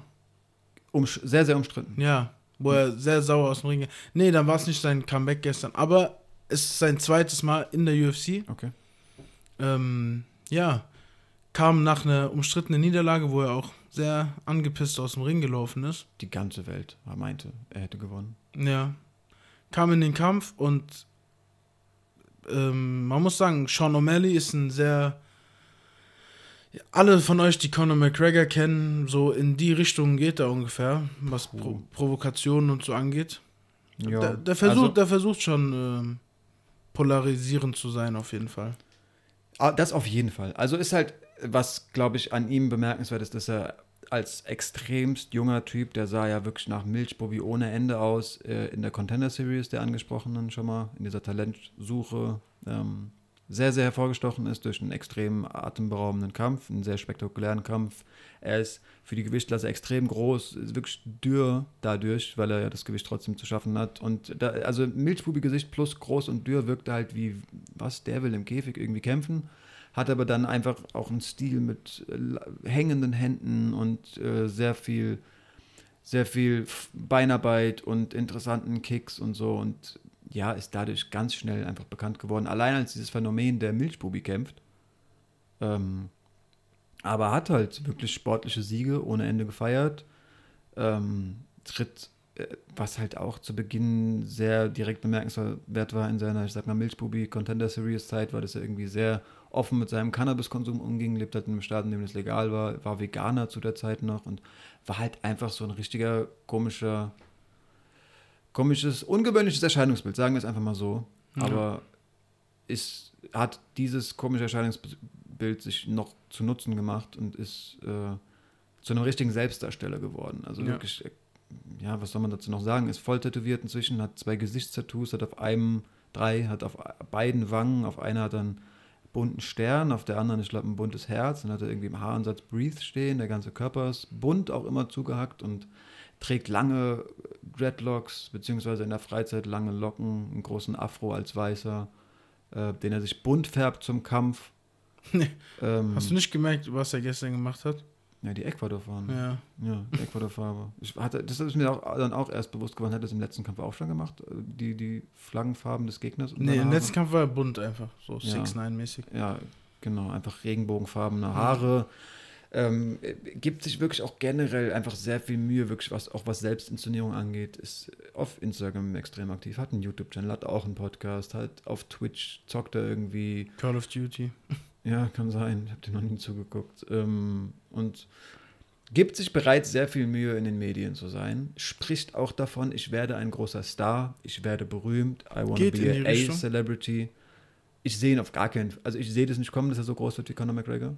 Nee. Ähm, aber Kommt auf die sportlichen Leistungen drauf an, muss man schon sagen. Genau, also er war auf jeden Fall jemand, der für die sportlichen Erfolge hat äh, gesiegt ohne Ende, aber halt er, ne, er war der, der aus der Con Contender Series kam. Dem wurden jetzt nicht die Top 15 Veteranen vor die Nase gesetzt. Die hat er jetzt besiegt. Die ersten Leute, die die gleichen sportlichen Erfolge einfach hatten, die irgendwie auf einem gleichen Karrierestep gerade waren Ja. und hatte für, dieses Sport, für diese sportlichen Erfolge schon wirklich eine richtig große Zuhörerschaft. Das stimmt schon. Ja, auf extrem. Und ja, ähm, wie gesagt, war der große Favorit gestern. Ja, klar. Keine, also ich glaube irgendwie, jeder war sich sicher so, The Sugar Show continues und Ja, Vera ist aber schon ja, natürlich ein gefährlicher, ist ein bisschen giftig irgendwie. genau, ähm, ja, ich weiß gar nicht, ob man so riesig über den Kampf reden muss. Der Kampf ging, Doch schon, natürlich. Der Kampfverlauf war ja sehr ungewöhnlich. ja, also übers Ende hätte ich jetzt was gesagt. Also der, Genau. ja, wie gesagt, der Kampf war recht ausgeglichen, finde ich, war ein Abtasten. Ja, also ähm, beide hatten Respekt voreinander, das hat man gemerkt. auf jeden Fall. Also man muss vielleicht sagen, kurz, das hatten wir auch noch nie erwähnt, dass die UFC ähm, eine eigene Halle inzwischen in Vegas gebaut hat. Apex Center. Genau, das Apex Center und in diesem Center die Ringgröße ver verringert hat. Ich schätze mit dem Vorhaben, das irgendwann auch generell durchzusetzen. Aber ähm, die Kämpfer haben Ewigkeiten in einem größeren Ring gekämpft. Ist halt, es führt halt dazu, dass die Leute, dass die, die Gegner sich viel öfter gegenüberstehen und ne, viel mehr Fäuste fallen, mehr K.O.s, die Ringer kommen schneller in die Griffe, die Kämpfe werden weniger leicht zu irgendwie zu umgehen Ja. in direkten Aufeinandertreffen und Sean O'Malley ist halt jemand, der um seine Gegner tänzelt ohne Ende. Ich hatte das Gefühl, dass ihn das schon auch ein bisschen beeinträchtigt hat. Also er hat im Vorhinein sich genau so einen Ring irgendwie zukommen lassen oder nachgebaut oder so. Er meinte im Vorhinein, ich bin perfekt auf die Ringgröße vorbereitet. Ja, man hat ja auch im Vlog gesehen, er hat in irgendeinem Hornbach trainiert. ja, Im Hintergrund irgendwelche Gabelstapler und Ja, was der, der Bruder, äh, der, ein Freund des Trainers hat irgendwie eine Lagerhalle, in der die das aufgebaut haben. Genau. Ja, aber mir kam es so vor, du meintest Abtasten, dass auch das eine große Rolle war, weswegen er sehr vorsichtig war mit dem In and Out. Genau. Ähm, können eigentlich direkt zum Ende vom Kampf kommen. Ist nicht viel Großartiges dazwischen passiert. Stimmt, ja. Er ist sehr merkwürdig umgeknickt. Also, er wollte nach vorne gehen, seine Fußzehen sind Ja. leicht nach hinten. Ist vorher schon mal weg, kurz weggebrochen. Ja, weggerutscht aber vorher, ne? Nee, nee, er ist weggeknickt. Ah, okay. Also Hat anscheinend schon Probleme auf dem Bein gehabt. Er hat ja sich schon mal am selben Fuß verletzt. war mir aber nicht so bewusst. Ja. Habe ich jetzt im Nachhinein erfahren. Ich Ja. kam auch mit bandagierten Fußgelenken Gelenken in den Ring. Kann eine Sache sein, die man zur Stabilität mitnimmt, aber Viele kann vielleicht Kickboxer auch, machen das aber auch einfach ja, so. Kann aber auch. Also hatte er vorher nicht. Kann auch ein Zeichen sein dafür, Natürlich. dass er da irgendwie schon Wehwehchen hatte. Hat immer vorher angekündigt, dass er aus seinen letzten, also was er angekündigt hat, irgendwie sich nochmal bewusst gemacht und das auch in Interviews gesagt, dass er aus den letzten drei Kämpfen komplett verletzungsfrei rausgegangen ist, so sauber trainieren konnte wie noch nie. Aber vielleicht war das ja auch ein kleines Pokerspiel, um seinen Gegner nicht zu verraten, dass äh, genau der rechte Fuß schmerzt. War es der rechte? Ja. Ja. Knickt dann halt komplett um, sah sehr schmerzhaft aus, fällt zu Boden, steht ruckartig wieder auf, bleibt erstmal stehen. Man hat als zu, also ich habe das erstmal gar nicht gepeilt, Nee, ich auch nicht. bis er dann seinen ersten Rückwärtsschritt gemacht hat und sein Fuß komplett steif war. Ja.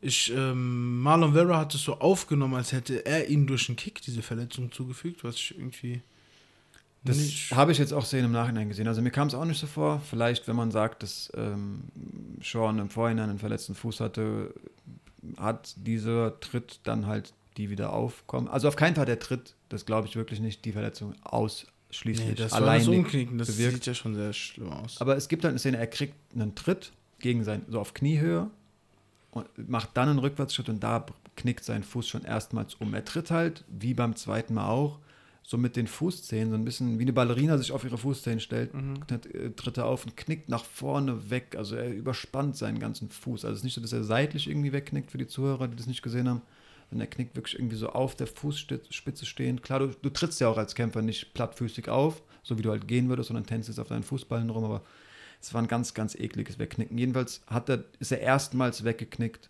ohne zu Boden zu gehen, aber halt dieser erste sehr, sehr unsichere, das erste unsichere Auftreten, nachdem er diesen Tritt bekommt. Kann schon sein, dass der Tritt da auch seinen Einfluss genommen hat. Aber es war halt, wie gesagt, auf Kniehöhe. Also wenn, dann hat der Tritt irgendwie Nerven beeinflusst und dann ist Das kann halt sein, natürlich, aber so komisch, komisch aufgetreten. kann man ja auch sowas nicht predikten. ne? Das wird der Arzt dann vielleicht sehen. Mal schauen. Auf jeden Fall ist er dann weggeknickt, ähm, wie du sagst, nach vorne.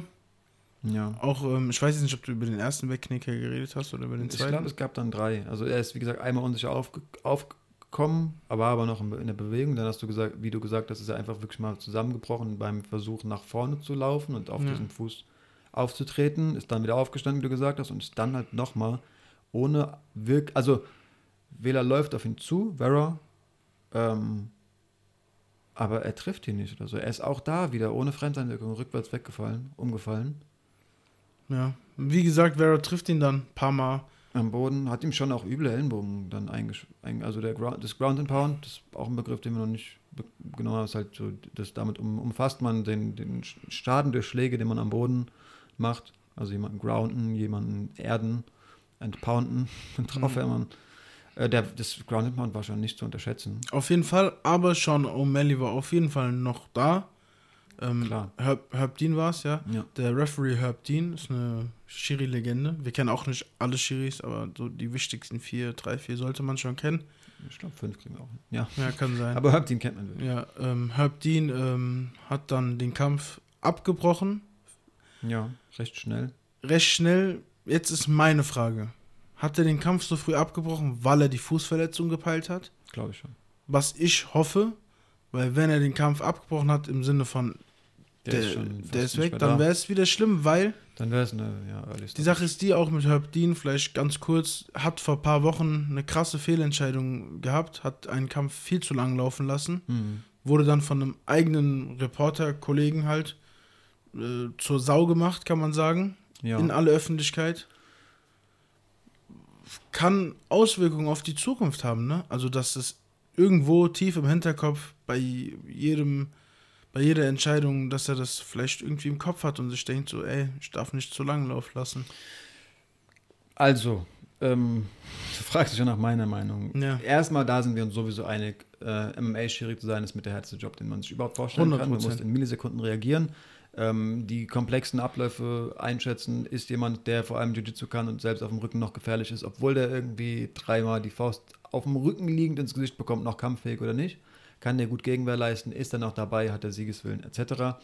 Sau schwer einfach abzuschätzen und du bist natürlich noch der viel größere Arsch, wenn du jemanden viel zu lang ähm, da liegen lässt. Du bist eh der Arsch. Entweder vor dem Kämpfer oder vor den Zuschauern. Sowieso, aber ist jetzt mal rein menschlich gesehen die Entscheidung viel zu lang laufen lassen oder ein bisschen zu früh schlimmer? Meiner Meinung nach ist halt natürlich die Gesundheit des Kämpfers im Vordergrund, deswegen komm, es ist dann am Ende des Tages nur Sport. Ne? Die machen das hauptberuflich, die leben dafür. Ich will das am besten will nicht kleinreden. Ne? Wir nehmen einen Podcast irgendwo in Deutschland auf über Leute, die sich in Amerika auf die Schnauze hauen.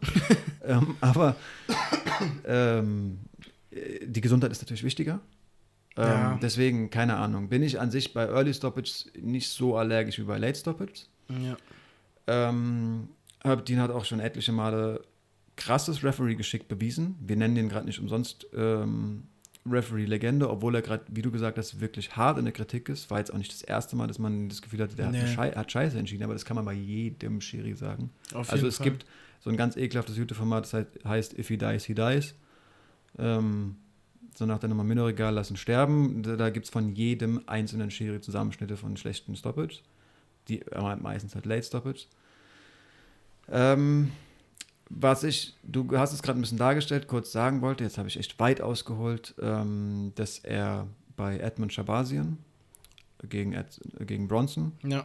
ähm, für mich nach dieser Scheißentscheidung, das war danach, Mhm. super entschieden hat. Da war auch eine Situation, wo man einfach gemerkt hat, Shabazin ist, der wird den Kampf verlieren, der wird jetzt noch fünfmal ins Gesicht geschlagen bekommen, aber er ist noch komplett wach und er hätte noch drei ausgehalten, aber er ist dazwischen gegangen bei einem blutjungen Kämpfer und da gab es auch die Stimmen, hm, hätte man noch ein bisschen länger laufen lassen. Was bringt's denn?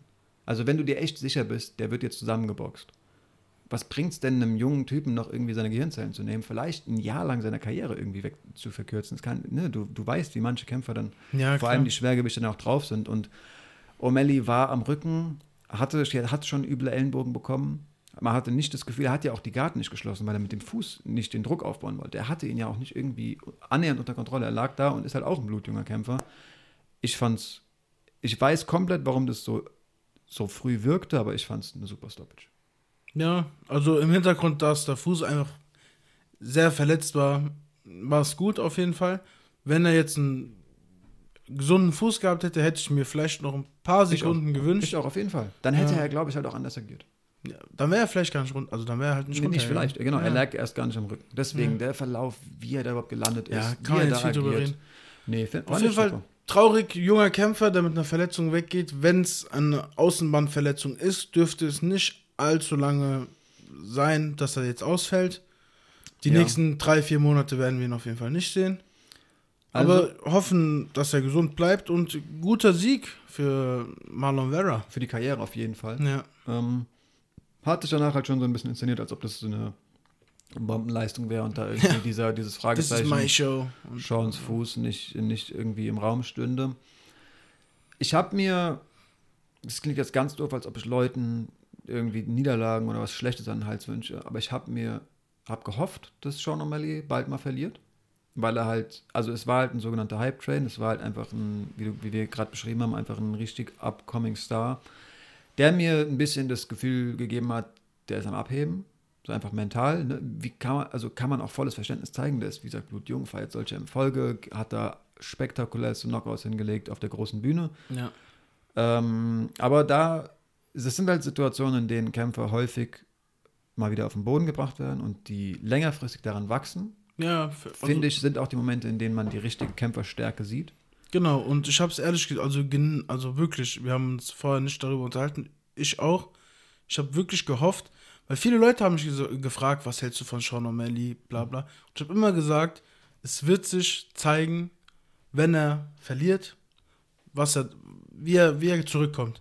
Dann wirst du sagen können, okay, der hat eine krasse Zukunft oder ey, es war, wie gesagt, ein Hype-Train. Grö größer als, also kleinreden muss man den auf keinen Fall. Der wird 100% noch jahrelang in der UFC präsent sein. Da Ja, wird, lege ich ja, meine Hand denk ich auch. Feuer. Aber wird der Champion oder wird Genau, er ein das ist die Frage. Top 15 Kämpfer, der irgendwie, Journeyman, so.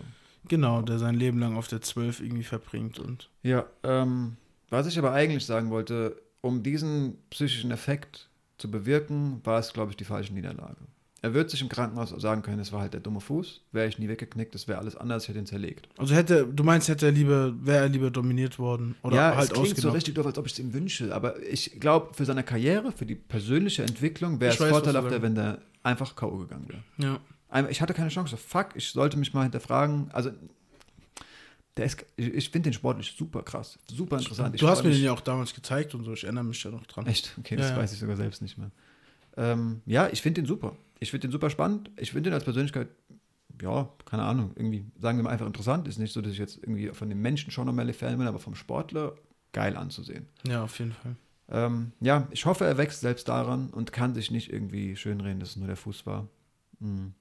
Aber ist auf jeden Fall ein spannender Kämpfer, der im, äh, ja, im Bantamgewicht auf jeden Fall noch aufräumen wird. Könnte mir auch vorstellen, dass er irgendwann mal hochgeht ins Feather. Einfach weil er, also er hat echt Muskelmasse aufgebaut, war, das hätten wir vielleicht noch erwähnen können, auch zwei Jahre ähm, gesperrt. Wegen, Wegen, seinem. nee. wegen leistungssteigernden Mitteln, die aber, also es war wohl echt irgendwie ein Blutverdünner oder sowas. Es war, es war Marihuana. Nee, es war Doping. Also die Kommentatoren haben gestern gesagt, es war ein Joint, wegen dem er zwei Jahre gesperrt wurde. Echt? Also ich habe nämlich dann, oh, also okay, ich habe gelesen, er wurde wegen Doping gesperrt, wegen einem Mittel, das heutzutage schon wieder in der UFC erlaubt ist. Vielleicht haben die durch die Kalifornier-Rechte und so inzwischen gesagt, du, THC im Blut ist mir vollkommen egal. Das kann halt sein. Vielleicht hat die UFC gesagt, dadurch, dass in manchen Staaten von Amerika. Ich, ich google jetzt einfach mal gerade. Okay. Vielleicht hat, also da bin ich mir jedenfalls sicher, das Mittel, wegen dem er gesperrt wurde, ist in der Zwischenzeit legal geworden. Ja. Kann ja sein, wie gesagt, dass die UFC sagt, du, wir können ja eh nicht nachweisen, in welchem Staat die Leute gekifft haben. Ähm, dadurch ist es uns egal.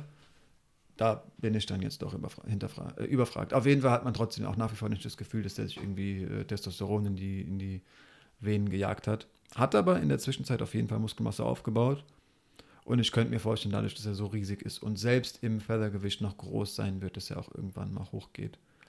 Also, gerade, ich habe gerade gegoogelt, er war, er hat, es waren wirklich Supplements auch, Ja, aber nur sechs Monate durch die Supplements. oh, okay. Und der Rest seiner Sperre halt wegen Marihuana-Konsum. Ach krass. Ja, Okay. Dann da haben wir beide recht. Ist doch auch ja gut. auch nice. Ja, damit haben wir die Card gestern abgeschlossen. Ja, die Maincard halt. Ich habe aber auch die, die Prelims nicht geschaut. Ja, ich auch nicht. Ähm, ja, wir wollten vielleicht ganz kurz nochmal auf Ah. nächste Woche eingehen. Ist jetzt hier ewig offen bei mir. Äh, Der Gegner von Rosenstock davor war Andrei Arlovski. Auch ah, starker Ex- Name. Ex-Champ.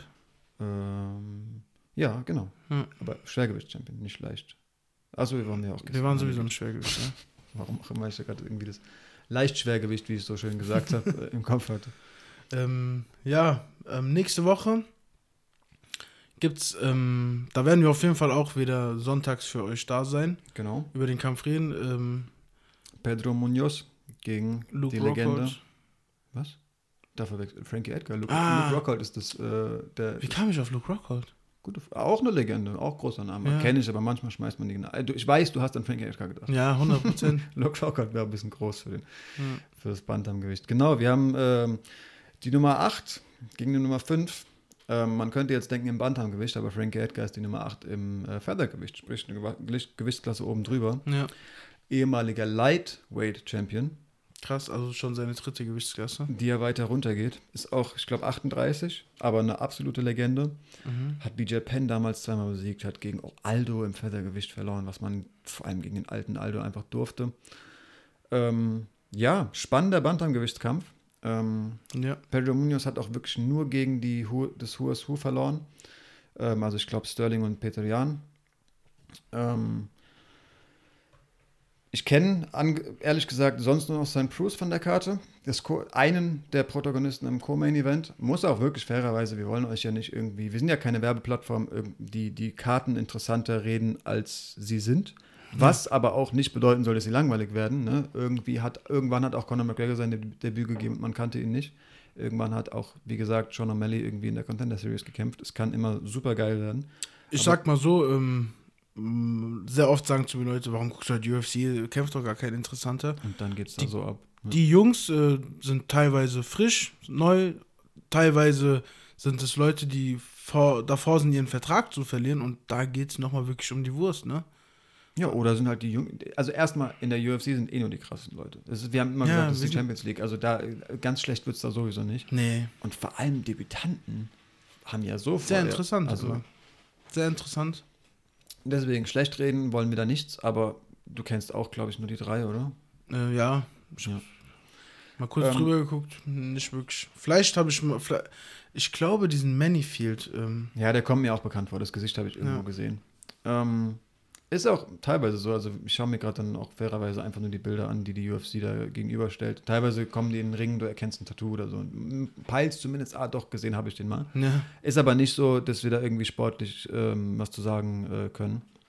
nicht den anderen. Kämpfen. Und dann will man sich ja auch nicht aus der Na an, an der Nase herbeiziehen. Ja. Irgendwelche Sets lesen und dann ähm, die anhand von Siegen bewerten, die man nicht einschätzen kann. Wir haben schon von schlechten Entscheidungen gesprochen. Ähm, die Kämpfe können wahnsinnig umstritten sein. Vielleicht auch einfach schlecht für das Niveau, wieder fairerweise, aber Ja. das, das möchte ich jetzt irgendwie einfach damit auch abgeschlossen haben. Wenn wir wirklich davon sprechen, dass die Kämpfer schlecht waren, dann sprechen wir immer für das Verhältnis der UFC. Genau, also keiner in der UFC ist wirklich schlecht.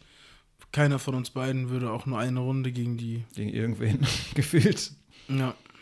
Nee. Du vielleicht, weil du ein bisschen mehr auf die Waage bringst. Ich glaube, das eine oder andere Strawweight würdest du dann doch, Boah, ich weiß nicht, Digga. Wenn der mir eine gute gegen Kiefer gibt, ich weiß nicht, ob ich da noch stehe. ja, kannst ihn ja umarmen und dann mit Kopfnüssen zu Boden ringen. Mit Kopfnüssen. da sind wir wieder bei den alten Rules. nee. Ähm, ja, nächste Woche wird interessant. Ähm, auf jeden Fall. wie gesagt, Platz 5 im Bantamweight gegen, Gegen eine absolute Legende. Gegen einen, äh, äh, ge- Im Featherweight ist, der, Featherweight ist er auch gerankt. Also irgendwie da ist er dann halt auf der 8. Genau, die 8 kommt daher. Er ist im Featherweight auf der 8. Ja. Hat, als, hat sein letzter Kampf war ein Title Shot. Er hat Ja. gegen Max Holloway gekämpft. Ja, ich weiß. Also das ist auf jeden Fall, das ist ein sehr, sehr giftiger kleiner Mann. Ähm, ich finde es, es ist halt immer die Frage, wie gut finden die im alten Gewicht ähm, zurecht? Haben die vielleicht doch einfach Muskelmasse ab, aufgebaut, äh, abgebaut, die ihnen geholfen hätte? Aber an sich finde ich es immer sehr spannend und in seinem Fall, dadurch, dass er immer ein recht kleiner Mann war, ähm, finde ich es find gut. Ähm, und könnte mir sehr gut vorstellen, dass er direkt mal zur Begrüßung die Nummer 5 des Bantamgewichts besiegt. Muss aber auch sagen, dass Munoz, wie gesagt, echt for real ist. Hat nur gegen Klar. Su Su ge gekämpft. Man, man landet nicht zufällig auf, der, auf dem Platz Nee, 5 auf in irgendwelchen UFC-Rankings, egal welche Gewichtsklasse. Ähm, auf das Main Event kann man sich also wirklich, wirklich freuen. Ja, wir werden euch ähm, am Sonntag dann wieder ein bisschen was über die Karte erzählen, ein bisschen was Genau. erklären. Wir hoffen aber natürlich, dass ihr euch das selber anschaut. Das vielleicht auch, wir haben immer gesagt, boah, UFC verbinden wir mit langen Nächten und live gucken ist das aller, allergeilste. Falls die Leute sagen, ja gut, The Zone habe ich, aber du, wenn du ihr sagt, ihr kennt da irgendwie drei Leute auf der Karte und das Main Event das könnte ganz spannend sein, dafür bleibe ich nicht den ganzen Samstag wach und gehe nicht mit meinen Jungs irgendwie, gut sollte man zu Corona sowieso nicht, ne? Erhobener, ermahnender Finger an alle Leute, aber ziehe nicht mit meinen Jungs durch die Häuser und mache irgendwelche Hauspartys. Man kann sich auch einfach mal in der Wiederholung den, den, das Haupt, den Hauptkampf anschauen, der ist, glaube ich, eine Woche zur, zur, steht zur Verfügung. Genau. Auf The Zone. Also ich glaube zumindest das Main Event, das, da, da lege ich eigentlich meine Hand ins Feuer, wird sehr sehenswert, aber ich glaube, die ganze Karte wird echt. Ähm, dadurch, dass es ein UFC-Event ist. Ähm, Klar. Interessant. Wir, also ich gucke mir auch schon seit äh, über einem Jahr jede, jede ähm, Fight Night, jedes Event an und bin sehr, sehr, sehr, sehr selten enttäuscht. Eigentlich nie enttäuscht. Es gibt immer eins, zwei gute Kämpfe auf jeder Karte. Ja, und wenn, ist es immer nur im Verhältnis zu anderen Karten. Genau. Also sehenswert ist es immer. Ähm, ne, was weiß ich, wenn es, ich gut, ich finde, da, dann eher, ich wollte gerade sagen, es gibt immer einen besseren Fast and the Furious Teil, weil es irgendwie eine Filmserie war, von der es ewig viele gab. Aber ja, okay, das war ein schlechter Vergleich. Ich wollte gerade sagen, sehenswert sind sie alle, wie auch immer. Ihr wisst, was ich meine. Ähm, alle sind geil, man setzt halt immer irgendwie ins Verhältnis und Vergleich mit seinem, seinem Lieblingsteil.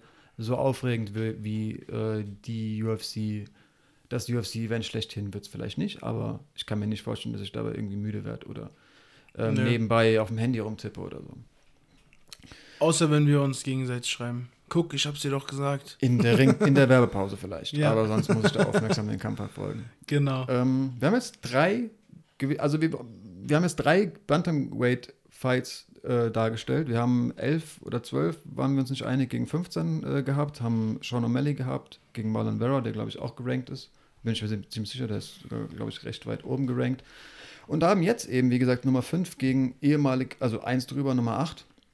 Lass uns doch gerade, dadurch, dass wir uns vorgenommen haben, die, die ähm, Gewichtsklassen auch eben zumindest an, in den oberen Plätzen unseren, unseren Zuschauern näher zu bringen, das Bantamgewicht gerade so ein bisschen, sage ich mal, abschließen. Ja, ähm, ähm, war sehr, sehr lange von einem werten Herrn, dem man, bei dem man vielleicht ein bisschen Parallelen zu DCs äh, ziehen kann, von Henry Cejudo, ja. ähm, dominiert. Dadurch Parallelen, weil er auch Double Champ war und auch eine wahnsinnig, sogar noch größere Ringer-Vergangenheit hatte. Er war wirklich jemand, der Gold bei einer, ich sage jetzt zum letzten Mal bewusst falsch, bei einer Olympiade geholt hat. Ähm, und war ähm, sowohl Fliegengewichts- als auch Bantamgewichts-Champion, sprich hat die zwei untersten Gewichtsklassen wiederum, ja. ähm, wie DC eben die oberen, hat er die zwei untersten ähm, dominiert. Hat diesen Titel aber irgendwann dann doch mal an den Nagel gehangen, also alle Titel.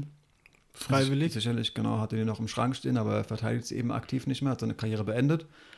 Und dann wurde vor einer gewissen Zeit der Bantamgewichtstitel von einem Herrn Petrian und einem Herrn José Aldo ausgekämpft. Ja, ähm, sehr eindrucksvoller Kampf. Ja, gab es ein paar böse Stimmen, dass José Aldo den Titelkampf noch nicht verdient hätte. Petrian auf jeden Fall ist äh, jemand, der boah, so ein ganz, ganz giftiger, viel boxender äh, Russe. Ist auch so einer, bei dem ich mir irgendwie nicht vorstellen kann, dass der K.O. geht. Ja, ist ein Thai-Boxer. Und ähm, weil du ja eben. Lebt sogar in Thailand, gell? Ja, also er trainiert im Tigers Muay Thai. Seit äh, längerer Zeit schon. Gibt es ja auch diese eine coole Geschichte von. Ja, ja. Ismail Naudiev mit äh, Mark Hunt und so. So cool ist die vielleicht gar nicht. Da sind ein paar Leute aneinander geraten. Also ich fand die Geschichte mehr oder weniger witzig. Kam mir keiner zu Schaden im Endeffekt. Ja, daher deswegen. ist sie okay. Ja, ähm, ja ähm, Leute haben sich ja ein bisschen über José Aldos Title Shot aufgeregt, wegen dem Kampf gegen Marlon Moraes, den er verloren hat. Genau. Wo. Zwei Brasilianer, die gegeneinander getreten sind. Genau. Also José Aldo war halt ist auch jemand, der irgendwann gesagt hat im Alter, ich gehe mal ein bisschen weiter runter. Er war halt lange, lange Zeit der Federgewichtsking, zehn Jahre lang unbesiegt, Champion, viele Titelverteidigungen, ist dann derjenige, der von Conor McGregor da innerhalb von 13 Sekunden Navajo ja. geschlagen wurde. Hat dann, ich weiß gar nicht, ob er noch im Featherweight, Featherweight gekämpft hat, auf jeden Fall erstmal eine lange Pause gemacht, aber sich zumindest, das steht fest, irgendwann entschieden, ins Bantamgewicht runterzugehen. Genau, hat dann da gegen Marlon Moraes gekämpft. Auch ein super, super starken Muay Thai-Kämpfer. Ja, war auch ein super Kampf. Voll. Meiner Meinung nach hat Aldo den Kampf gewonnen.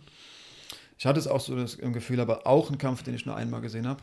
Manche Kämpfe gucke ich mir wirklich Dana zwei, White war anscheinend auch der Meinung, ähm, hat nach dem Kampf auch direkt öffentlich gesagt, dass seiner Meinung nach Aldo dominiert hat und wahrscheinlich auch den Titelkampf kriegen wird, obwohl er verloren hat. Und das war halt der Punkt. Das war die Begründung. Genau. Okay.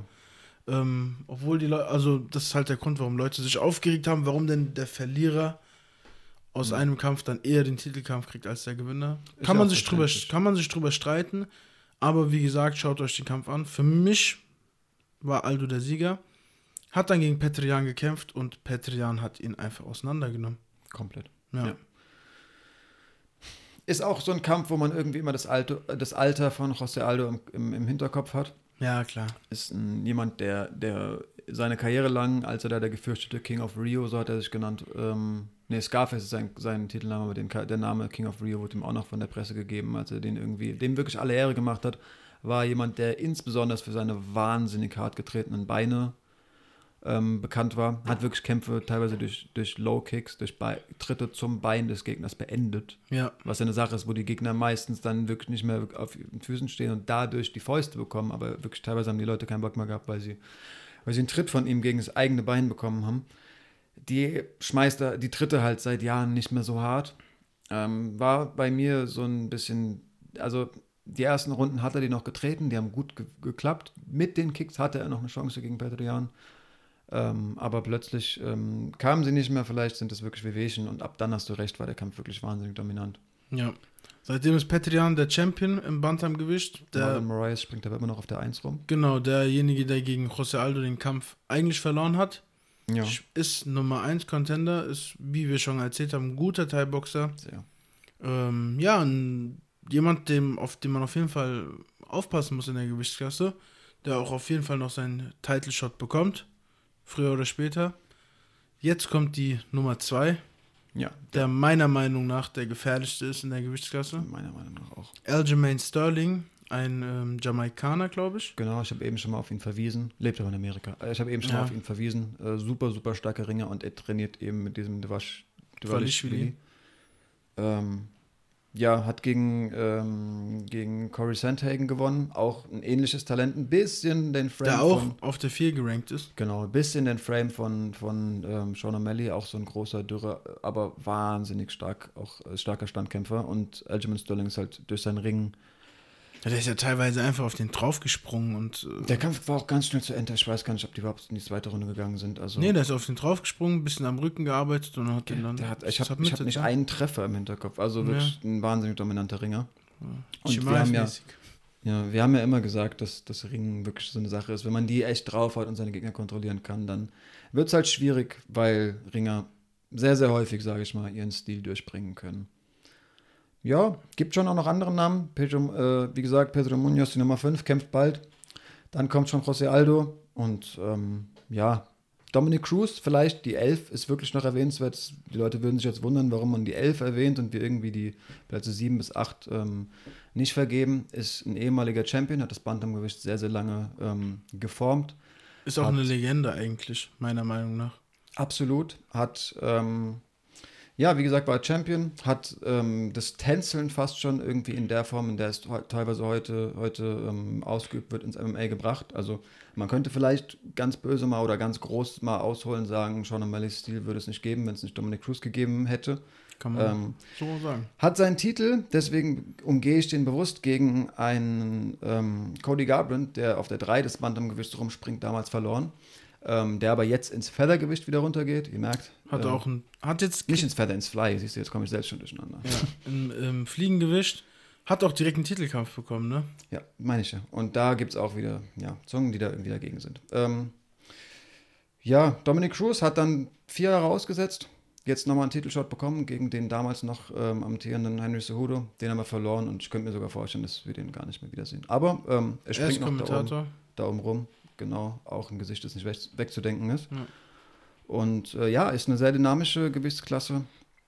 Wird eigentlich in jedem Kampf sehr flink ausgekämpft, sehr, sehr technisch. sind kleine, äh, schlanke Jungs, die wirklich äh, oft über die volle Distanz gehen und sich wirklich Schlachten auch liefern. Voll. Ich habe mal gehört, zu der, so, eine, so eine Theorie dazu, dass, warum die unteren Gewichtsklassen so, so technisch sind, dass es vielleicht teilweise so ist, dass sich große Menschen noch Hoffnungen, viele Hoffnungen sportlicher Erfolge in anderen Sportarten machen. Also wir haben ja teilweise sogar wirklich den Ex-NFL-Spieler, einen, was weiß ich was, äh, also Leute, die irgendwie aus anderen Sportarten kommen. Vielleicht hat irgendwer vom Basketball geträumt wir wissen es nicht, aber so ein kleiner Mann sieht vielleicht wirklich Kampfsport von Sekunde Null als seine Bestimmung. Ähm, Das kann sein, aber die sind auch einfach leichter, ne? Die können sich viel besser bewegen. ja, aber mir kommt es wirklich auch technischer vor, häufig als so ein Schwergewichtskampf. Oder auch teilweise als ein Light Heavyweight-Kampf, wenn man so wirklich, wenn man von den, also jetzt nicht von der absoluten Topspitze ausgeht. Wie auch immer, eine sehr dynamische, sehr spannende Gewichtsklasse. Ja, auf jeden Ähm, Fall. Und äh, wir werden nächste Woche erfahren, ob Frankie Edgar da irgendwo mitspielen kann und da in diese Top 5 dann direkt wahrscheinlich dann reingrätschen kann. Jetzt mal persönliche Frage wieder. Was denkst du? Ich kann es nicht einschätzen. Gar nicht. Durch diesen Faktor, wie war der Weightcut, wie viel Zeit hat er sich genommen, ähm, nicht so wirklich. Äh, Munoz ist wie gesagt, wie gesagt wirklich ernst zu nehmen. Frankie Edgars Alter darf man nicht unterschätzen. Was aber irgendwie die ganze Zeit klingt, als ob ich große Zweifel an Frankie Edgar hätte. Ja, ähm, nee. Ich habe schon ganz bewusst gesagt, ich kann es nicht einschätzen. Frankie Edgar ist verdammt gefährlich, verdammt bissig, hat auf jeden Fall jemand, der Kämpferherz mitbringt, der ähm, sich nicht irgendwie psychisch brechen lässt. Sieht man teilweise ja schon irgendwo in gewissen Formen. Ja. Ähm, ja, ich könnte mir echt vorstellen, dass es die fünf Runden geht. Ähm, und da zwei Leute blutig aus dem Ring laufen. Ich, hört sich komisch an, aber ich hoff's. ja, als ob man den Leuten die Verletzungen wünscht. Nee. Nee. so ist es natürlich nicht gemeint. Wir hoffen auf einen spannenden Kampf. Ja.